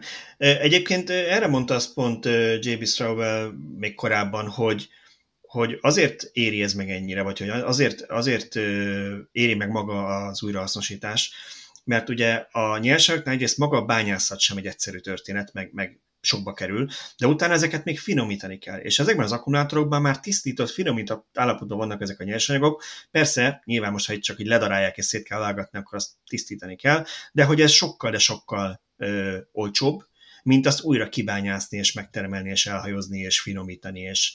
Tehát, hogy ez, ez mindenképpen anyagilag megéri annak is, aki tőlük vesz, nyilván különben megvenni a bányászottat, ha nem éri meg, de nekik is megéri, akik újra hasznosítják. Egyébként akkor se küldenéd vissza, vagy adnád le az akkumulátort, hogyha mondjuk mit tudom, lenne egy ilyen lottószerű játék, hogy mit tudom, nyerhetsz az akkumulátor leadással? Hát ezzel biztosan sok ember lehetne ösztönözni, de igazából, ha én csak zöld vagyok, és amiatt adom le, akkor vannak már erre gyűjtőpontok nagy áruházakban, ahol nem nagy meló bedobni, hogy, hogy most Igen, az a kérdés, hogy ösztönöznek ott mondjuk én már csináltam olyat, hogy telefonból, amikor még ugye régi telefon is kiszedhető az akkumulátor, amikor leköltöztem Budapestről teljesen, és előkerültek a régi kacatok, régebbi telefonokból kiszedtem az akkumulátort, némelyek már kicsit meg is volt puposodva, hogyha nem akartam volna itt tárolgatni őket, és én bedobtam ilyen áruházban lévő elemgyűjtőbe, hát abban nem volt odaírva, hogy csak hagyományos alkárit lehet szerintem a lítiumionokat is be lehet dobni, remélem, nem csináltam rosszat. Igen, Magyarországon ez, ez őrületesen módon nincs kommunikálva, hogy, hogy De, de hogy mondjuk egy laptopból kiszerelt aksit, azt, mert még azt lehet, azt, amikor egyszer ismerősnek cseréltem, akkor megrendeltem neki az új laptop akkumulátort, és mondtam, hogy kiszedem neki a régit, és vigye el, amikor átvesz az újat, mert ott biztos, hogy le lehet adni. Uh-huh. De különben nem tudsz mit csinálni vele, hát most vigyem el az obiba, és tegyem le arra elem alakú ceruzelemre tervezetnek a tetejére, így a hosszúkás akkumulátorot csináltok, nem akartok. Hát, hát nyilván. nem, mert annak a doboznak levehető a teteje, és oda bedobod. Jó, igen, de nem tudom, hogy jó-e csak úgy, tehát hogy ez mennyire szabályos, meg Hát elvileg egy olyan üzlet, ahol árulnak laptopot, köteles átvenni, uh-huh. hát most, hogy csak az egész Mit laptopot, vagy a belőle kiszerelt akut, tessék? Mit kezd vele? valószínűleg továbbadja olyan cégnek, aki ezt megfelelően Gondolod, kezeli, mivel nem, hát nem raktározhatja ott. Lehet, hogy egy darabig, főleg egy kis helyi megy, üzlet az raktározgatja, de én bízom benne, hogy nem, mert pont ez az, hogy amíg otthon nekem 20 forintot ér, vagy kettőt, addig nem veszem a fáradtságot. De ha valaki kényszerből összegyűjt, és ott van a raktára tele alapanyaggal, akkor neki már a nagy tételt megéri majd egy megfelelő helyen pénzért átadni. De szerintem akkor köteles csak átvenni, hogyha nála veszel egy újat, nem? Tehát nem hiszem, hogy mindent, amit a be, be, bemegy az utcáról is leadhatja neki. Hát Most az a, a igen. elemeknél oké, okay, kirakják ezt a gyűjtőt, de azért Hát hivatal, hivatalosan valószínűleg igen, akkor köteles, de itt ugye megint előkerül az, hogy lehet, hogy egyszerűbb neki, mert most akkor nem fogott ő dokumentálgatni meg minden, hogy ezt innen vettem át, hanem amíg ez nem, nem ölt olyan méreteket, ami neki fájdalmas, addig kitesz egy konténert, hogy akkor ide dobáljátok, és Nyilván, hogyha az lesz a vége, hogy eladtam három laptopot, és itt van nekem 3000, akkor fájni fog, és akkor elkezdi ezt adminisztrálni, de addig, mint ahogy régebben azért volt ingyenes a villanyautó töltés sok helyen, mert jobban fájt volna annak a néhány töltésnek a adminisztrációja, kiszámlázása. Ugyanígy képzelem én ezt is, hogy amíg csak az emberek tizede viszi be, akkor is, ha esetleg új eszközt vesz náluk, addig belefér, hogy ezt adminisztráció nélkül átvegyék. Na teszlázzunk a végére? Legyen egy kis... Megint nem marad idő Teslára mindenképp. Legyen, legyen egy kis Tesla blokkunk. Én a bulvárosabb részével kezdeném, csak azért, mert úgy látom, hogy, a, hogy az olvasók ezt nagy szeretettel vették, amikor Zsolt megírta, hogy célba ért üzenet, és Joe Biden végre kimondta, felolvasta a teleprompterről, de kimondta, hogy hm. létezik olyan cég, hogy Tesla, és hogy mennyire hálás azoknak, akik, akik az elektromos autókon dolgoznak, és hogy a, olyan, olyan nagy cégek, meg régi cégek, mint a Ford, meg a GM is, és például, és itt hozzátette, vagy hát megírták neki, tegye hozzá, hogy a legnagyobb elektromos autó gyártunk az országban a Tesla is. Aztán még mondott egy Riviant, nem mondott Lucidot, de fejlődőképes. Hát még ott volt egy ilyen gyűjtőnév, hogy és sokan mások, nem? És sokan mások, igen. Elmond, elmondta a GM-et a 26 eladott autóval, és sokan mások. Egyébként a GM-nél csak egy pici csillag itt hozzá, mert itt ércelődtem én is azon, hogy 26 elektromos autót tudtak adni egy évben. Nyilván egy gyártás, gyártáslárás volt, meg, meg a Hammer még nem indult el, szóval azért ez picit volt csak félig, félig komoly. Illetve azt ne felejtsük el, hogy a Kínában az a bizonyos Wuling Mini EV, ami, ami az első helyen van az eladásom, az 5000 dolláros autó, az egy GM vegyes vállalat. Tehát az a 400 valahány ezer darab, azt ők hozzá is számolják, hogy ők annyi elektromos autót eladtak, úgyhogy ez így is van. És ezt az amerikai szakszervezetekbe tömörült munkások állították elő Kínában. Kínában, igen. igen Jó, hát hogyha igen. az amerikai szakszervezeteket nézzük, akkor a Ford is elég ciki, hogyha jól tudom, Mexikóba gyártják 100%-át a makinak, nem? Nem, nem, ezt nem beszélünk. Ez, hogy ez nem. Bocsánat. Ezt nem, nem beszélünk. Igen, Mexikóba készül a Mustang, igen. Na jó, szóval kimondta az amerikai elnök, nyilván ez inkább egy ilyen, egy ilyen politikai oda-vissza volt, aztán azóta már még egyszer megemtették valahol máshogy a Teslát, úgyhogy úgy néz ki, hogy, hogy enyhül a adminisztráció, ami nem baj, hogy nincsenek akkor a harcban. De egyébként most ez tényleg amiatt, hogy a Tesla-nál nincs szakszervezet, most ez a legnagyobb problémájuk, és emiatt megéri nekik fölvállalni ezt az írtóciki. Figyelj ide, a, ennek több oka van. Nagyon röviden csak erről annyit, hogy ugye egyrészt a, az UAV, vagy UA, hogy van? United Auto Workers. Igen, az, igen. Ez a legnagyobb ilyen amerikai ilyen autóipari szakszervezet, amit egyébként már nagyon sok helyről kivágtak, tehát a Hondának a gyárából is leszavazta. Ezt ilyenkor ugye a, a munkavállalók, tehát nem a vezetőség, munkavállalók szavazták meg, hogy viszlát, ugyanis ez egy nagyon súlyosan korrupt szervezet, jelenleg két korábbi vezetőjük is, hát hogy már lecsukták őket, de szerintem van, amelyik már ül is, korrupció miatt, meg sikasztás miatt, a teljes vezetőséget vizsgálták, nagyon sok korrupciós ügyük volt az elmúlt időszakban, viszont ők nagyon nagy támogatói voltak Biden kampányának, is több millió dollárral támogatták, egyrészt, másrészt meg, és azért talán minek után azért tudjuk, hogy oké, okay, 4, 4 meg 8 millió dollárokat olvastam, de egy ilyen amerikai választási kampány az 100 milliós nagyságrend. Ennél talán fontosabb az, hogy azokon a területeken, ahol a demokratáknak fontos volt szavazót visszagyűjteni, ugye annó Hillary Clinton elbukta ez a rozsdaövezet, az északi államokban, a Detroit és környékeben nagyon sok ugye ilyen, meg még más ilyen cégek voltak, amik, amik elbocsátottak ezrével kékgaléros alkalmazottokat, ott erős ez a szakszervezet, és azért ott igyekezett a Biden olyan, olyan jó kapcsolatot képíteni velük, hogy tehát ezért volt ez egy, ilyen, ez egy ilyen vissza, fizetése gyakorlatilag, hogy őket meg így kiemelte utána, és a Fehérházba őket meg a GM-et hívta el, és a Tesla pedig, ugye ezt ne, ne felejtsük el, hogy Elon Musk elég erősen szakszervezet ellenes, mindig elmondja, hogy hát ha akarják, akkor csatlakozzanak, azt valahogy mégse csatlakozik senki hozzá, de, de figyelj, ezeket így az emberek összekötik ennyire a fejükben. Ez, ez iszonyatosan ez, bonyolult kapcsolatok. Hát, most nézd, nyilván, nyilván tehát van a, van a Facebookról tájékozódó kör, aki, aki a kontákban mindent össze tud kötni, de ezt nem annyira. Ő nem hallgat uh, Biden-t. Nem hallgat Biden-t, igen, ez is valószínű. Nem tudom, hogy mennyire kötik össze, ezek így vannak. Nyilván a nagy politika az így működik, teszel nekem szívességet, én is teszek neked szívességet. Nem biztos, hogy ezért érdemes beáldozni azt, hogy ha náluk van a világ, és nem csak Amerika a világ legnagyobb elektromos autó gyártója, akkor úgy tenni, mintha ez nem létezne. Ez egy hatalmas politikai hiba volt szerintem. Tehát megtehette volna azt, hogy nem kedvez neki, nem nagyon reklámozza, de az elhallgatás az annyira a másik oldala volt a lónak. Ha de nem is elhallgatás, hanem hogy átadta az ő, az, ő, az ő eredményeket gyakorlatilag a GM-re aggatta rá. Igen. Ez volt a legpofártanabb szerintem az egészben. Igen, az ott nagyon gáz volt, de ugye, tehát hogyha most csak nem hívja meg maszkot, és nem jó pofizik vele, vagy stb., de a mondat végén megemlíti a Teslát is, akkor be van fogva a szája mindenkinek, és azért mégiscsak a GM-et emelte ki. Tehát lehetett volna ezt ügyesebben is, na. Igen. Hát igen, és, és tegnapi, ez, mi nem, biztos nem fogunk írni, mert az ennyire nem szeretnénk elmenni a politika irányába, de ha már itt egy kötetlenebb beszélgetés a podcastban, ugye tegnap nektek eh, átküldtem, eh, nyilván ez a Fox Newson volt, mert hát természetesen egy ilyet a Fox fog bedobni eh, Amerikában, hogy kiszúrták, hogy Bidennek a unokahugát fölvette a General Motors, és egy dolog, hogy fölvette, de hogy igazgatói állásba, kormányzati, kapcsolati, lobby szervezetéhez Washingtonba, azok után, hogy thank you Mary for leading, úgyhogy és akkor azt hozzáteszem, hogy előtt, utána néztem kicsit még, hogy ott mit lehetett tudni a hölgyről, mert hát attól még, tehát attól még, hogy ő a Bidennek rokona, a testvérének a gyereke, attól még lehet egy tehetséges, ügyes hölgy, aki képzett és pont jó volt véletlenül erre a munkakörre. Ő korábban a Coca-Cola-nál volt ugyanígy kormányzati kapcsolatokért felelős, előtte lévő munkája pedig a Biden-Obama adminisztrációban a Fehérházban dolgozott.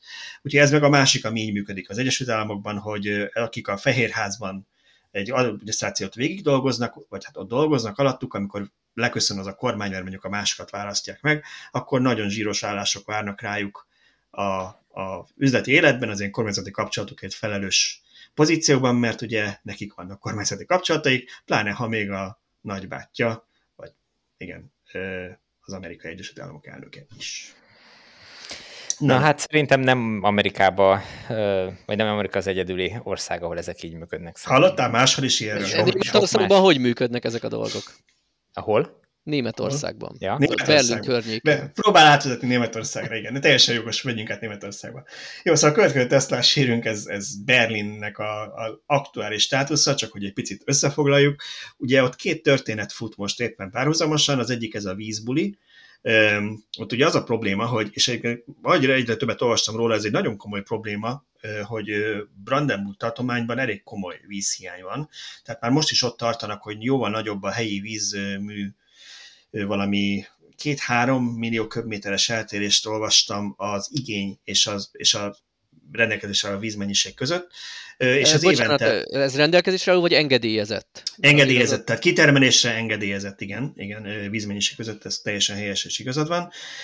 És ugye ez nyáron főleg nyilván komoly problémákat okoz. Tehát ez egy valós probléma, és azért, hogy a klímaváltozással, és ezt meg is említik ilyenkor német cikkek, ez úgy prognosztizálják, hogy 2050-ig még rosszabb lesz, és hogy valamit ezzel kezdeni kell. Na most nyilván nem csak azért van az, hogy nem engednek túl, ennél több vizet kivenni a földből, mert hogy én nem tudom, valaki ezt élvezi, hogy vízhiány van, hanem azért, mert hogy ezek véges készletek, gazdálkodni kell, nem lehet végtelenség kimeríteni.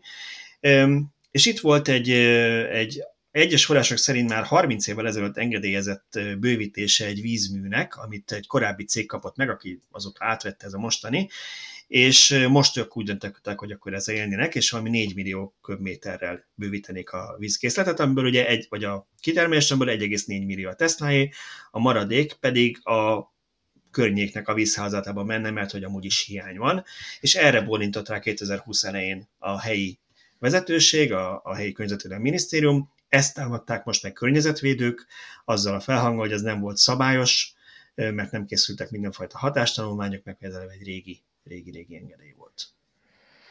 Úgyhogy hát erről most... lett volna egy per tavaly, bocsánat, bocsánat, indult volna a pernek a, a hivatalos része, vagy hát az ilyen e, orális meghallgatások, vagy egy év ez így, mikor tavaly decemberben, az el lett halasztva, aztán lett ebből egy most február 11-e időpont, most sajnos beteg lett a környezetvédőknek az ügyvédje, megint el lett halasztva, úgyhogy egyről senki nem tudja, mikor lesz ebből valami, és, és mi lesz annak az eredménye.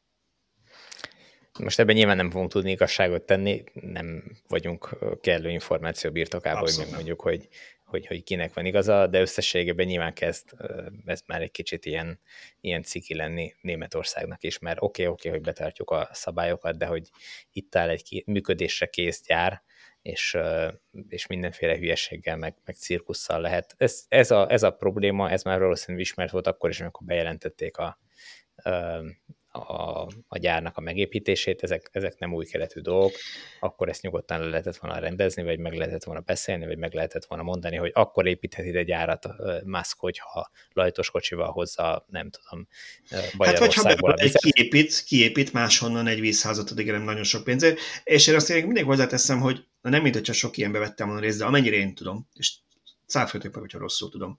De ezek nem úgy működnek, hogy Elon Musk ül otthon, előveszi a Google Maps-et, kinézett szimpatikus zöld teletet Németország, és azt mondja, hogy én ide szeretnék építeni, mert tetszik, ahol a Bambi sétál, és azért szeretnék ide egy gyárat építeni, elmennek egy országba, azt mondják, hogy szeretnénk, Németország az egyik jelöltünk, kedves német kormányzat, hol lennének nektek olyan területek, amit ti szeretnétek erre felelni, ami szerintetek jó lehet, és akkor ez Lengyelország, Franciaország. Hogy itt jöjjünk. Igen, szeret, és akkor azt mondja a német önkormányzat, hogy itt van, vagy német kormányzat, itt van itt a három helyszín, amit mi erre ki tudunk jelölni, vagy ahol szeretnénk fejleszteni, kevés a munkahely, vagy elmaradott a régió, van elég munkás, jól jönne, GDP-t kell ott tolni. Tehát ez ilyen szinten szerintem a német vezetőség felelőssége, hogy miért egy olyan területtel házalnak, ahol elvileg nem is lehetne ezek szerint ilyen gyárakat építeni. De az igazság, hogy ez, ez nagy valószínűséggel uh, fávolvas karika, mert hiszen ez egy ipartelep volt, az ipartelepen általában van vízfelhasználás, nyilván nem Igen. minden ágazatnál egyforma mértékű, de, de azért létező dolog, tehát hogy uh, nem lehetne ott ipartelep, hogyha nem lehetne, uh, vagy hogy ilyen problémákkal küzdene.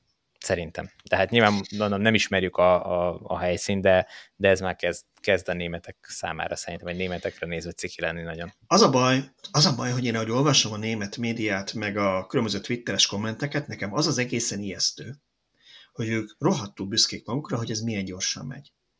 És lépte nyomon azt olvasod reakcióban, hogy de hát, de hát ez a normál sebességhez képest, ez 5-10 évnek kéne lenni, ahhoz képest ez két de hát év. Egyébként... Hát ez brilliáns, hogy egyszerűen nem is, nem is érzik a probléma súlyát.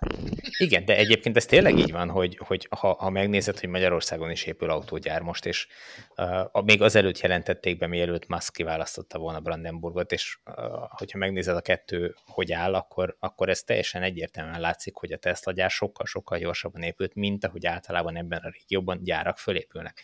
Hogy emlékezz vissza a Kecskemét melletti autógyárnak a, az építésére is, az se egyik napra a másikra készült el. Tehát, hogy, hogy ez volt a normál sebesség, most a, a, a Tesla kénytelen, ugye mivel új belépő az autópiacra, nem építhet tíz éveken keresztül gyárakat, uh, egyszerűen hamarabb elfogyna pénze, mint hogy, hogy megvalósulnak, beindulna a gyártás, meg felpörögne a termelés. Uh, ők, ők kénytelenek ezt nyomni, nincs más választásuk, és hát igazából a mai világnak az üteme is ezt diktálja, tehát ma már sokkal gyorsabban történnek a dolgok, mint korábban ez erre Igen. kéne fölpörögni. Furcsa, hogy ezt így ki kell hangsúlyoznunk, de mivel párszor meg szoktuk kapni kommentekben, úgy érzem, hogy szükséges, hogy még mielőtt valaki azt hinné, hogy mi nem az ellen ágáskodunk, hogy ne legyen alaposan megvizsgálva, hogy egy bármilyen ipari beruházás legyen az elektromos autógyár vagy akkumulátorgyár, milyen környezeti terheléssel jár, hogy a lakókat zavarja-e, hogy hangos, hogy környezetszennyező, mert természetes, hogy ennek meg kell felelni, hát hogy ne? Persze. De ugyanakkor, és azért a német politikában is látszik, hogy valami megindult, mert most úgy hallom, hogy a, az új koalíciós szerződésnek is része az a pont, hogy fel kell gyorsítani ezeket a projekteket, és például azt kiemelik, hogy a Tesla gyár építéséből tanulva, hogy nem lehet újraindítani a teljes folyamatot minden egyes alkalommal, ha bármi is változik a terven, ezt észszerűbben kell csinálni. Tehát meg kell nézni, mi változott, azon a részen persze újra kell vizsgálni, az egészet nulláról kezdeni mindig, és újraindítani minden lakossági meghallgatást, és minden kört, és minden időpontot, ez nonsens lásd Berlini rettér, lásd csomó ilyen projekt, ami ott így igen csúnyán bedőlt. Szóval ez, ez, ez így nem oké, okay, de természetes, hogy, hogy meg kell vizsgálni, hogy ne legyen környezetszennyező egy ilyen gyár, még akkor se, ha egy iparterületre épül, és aki ott lakik, azt tudja, az egy iparterület, ahol bárhol, bármikor felhúzhatnak egy új gyárat.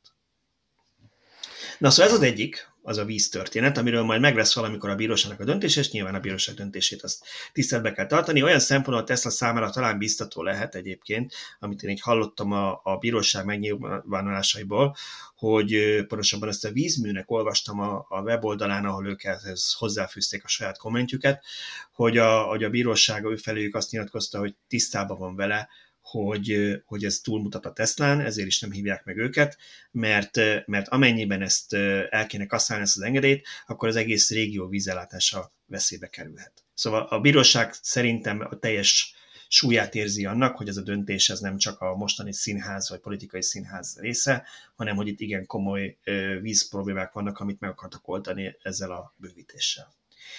De a másik ilyen történet az pedig maga a gyár végső engedélye, amiről most az a legfrissebb hír, hogy március közepére várható valószínűleg. Ugye itt mindig tolódik, tolódik. Most leginkább azért tolódik, mert általában a Teslának változtatnia kellett, hogy változtattak a Készülnek ilyen vészforgatókönyvek, hogy egy ipari balesetnél mennyi vegyi anyag és milyen anyagok szabadulhatnak fel, és azt hogy kell közömbösíteni, és ezeknek a mennyiségén változtattak, és emiatt újra kellett értékelni azt a részét a anyagoknak, de állítólag már készül az engedély, amit egyébként valahol azt olvastam, csak aztán nem találtam meg a forrást, inkább nem írtam vele a cikkbe, de hát azt olvastam, hogy több száz oldalas egy ilyen engedély, tehát az nem, nem egy A4-es papír, amire egy valaki egy pecsétet, és hogy ezt már írják a hivatal munkatársai, de miután készen van, ezt hozzátette a helyi környezetvédelmi miniszter, ne higgye senki azt, hogy másnap elindulhat a gyár, mert utána, ha már az engedély megvan az építés, vagy végleges építés engedély, akkor magára az üzem indulásához különböző feltételeknek meg kell felelni a gyártónak, amit igazolnia kell, hogy megfelelt, és ez még pár hét lehet. És ezt csak ut- utána árulják el, hogy mik a feltételek? Hát azt addig nem, nem addig azt nem tudhatja Tesla, hogy... hogy a Tesla gondolom tudja, valószínűleg a, a sajtónak addig nem mentek Tehát, hogy mire elkészül az engedély, addig ő is fölkészül, hogy másnap indulhasson a gyár, tehát ez elképzelhetetlen. Nem tudom, nem tudom, lehetséges, hogy, hogy, hogy azért az, hogy ők már a próbagyártást csinálják, azért abból vannak gondolom mérőszámok. Gyanítom, ilyenek lehet, csak gondolok, tehát semmi info nincs, csak gondolom, hogy lehetséges, hogy mérésekkel kell igazolni például, hogy a zajszint az megfelelően, amit vállaltak az építési engedélyben. Ezt mondjuk már a próbagyártás alatt el lehet mondjuk egy ilyet végezni. Tehát biztos vannak olyan dolgok, amit ennek igazolni kell, hogy az annak megfelel, amire engedélyt kaptak.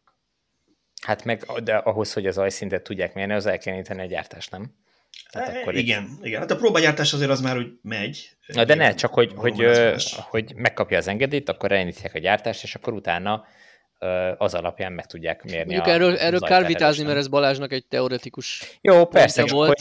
Hogy, csak most azt akarom mondani, hogy azért ennél tehát nem, nem hiszem, hogy ilyenekre van szükség ahhoz, hogy a gyártás beindítható legyen. Na mindegy, lényegtelen, nem, nem, nem, nem, tudjuk, hogy pontosan, nem tudjuk, hogy pontosan mi az oka, de, de, de lényeg az, hogy én azt mondom, hogy valószínűleg április előtt nem láttunk német autókat, főleg azért, mert ha egy március közepén kezdenének egy általán, ez már a könyvelésben is csúnyán néznek ki, akit erről részletek érdekelnek, olvassa, amit erről írtam.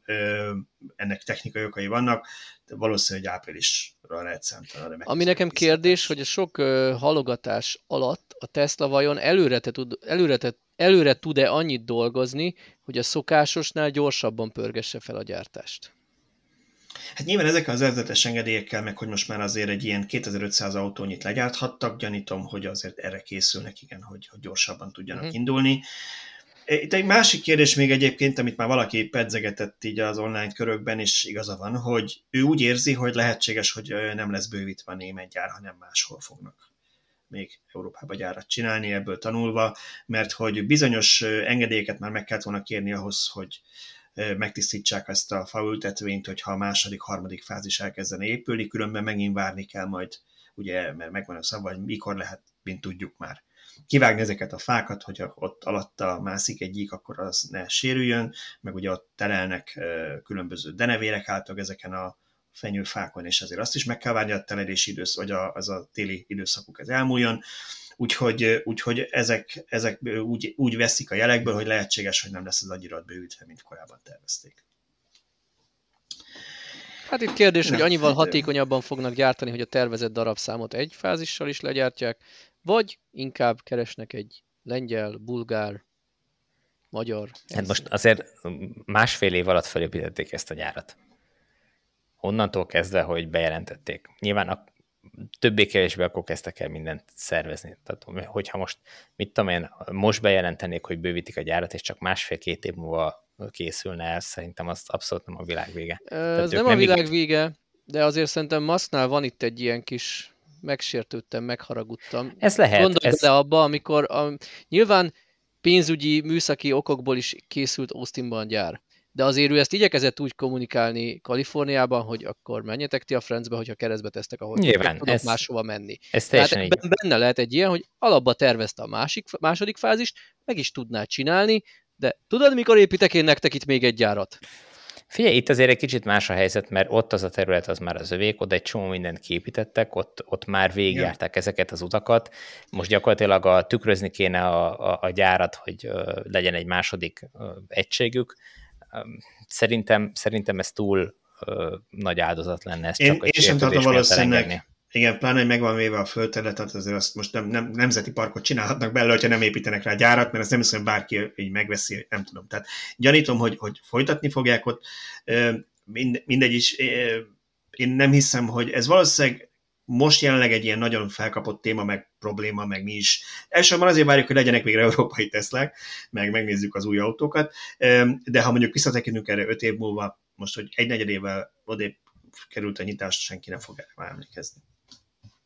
Na jó, én azt mondom, hogy szerintem itt, itt le is zárhatjuk akár a mai témákat, mert annyi mindenről beszéltünk már, hogy, hogy, hogy bőven kibeszéltük magunkat a hétre, és akkor majd a következő adásban folytathatjuk egyéb teszlás témákkal is véleményetek. Illetve a következő adásunkban vendégünk lesz, úgyhogy a következő, Igen, következő utániban nem fogjuk. Igen. Következő utániba, úgyhogy ha még ideig kitartottatok és hallgattok bennünket, akkor jövő heti adást is hallgassátok meg, mert nagyon Abban mire, miről lesz szó, Tibor, akarsz valamit kis tízert tolni? Hát valami kis... Mondhatjuk, szerintem társasházi töltést vesszük a témának, és hívtunk hozzá olyan szakértőt, aki abszolút látja ennek a gyakorlati megvalósítását is. Úgyhogy remélhetőleg tőle mindent meg tudunk arról, hogy hogy lehet ilyet telepíteni, meg hogy fognak a jövőben telepíteni ilyen töltőket. Na hát akkor ezzel folytatjuk jövő héten a Villanyóra 113. adásában. Köszönjük szépen mindenkinek az eheti figyelmet, meg köszönöm a beszélgető társadalomnak, hogy ismét itt voltak. Mindenkinek további szép hetet. Sziasztok! Sziasztok! Sziasztok.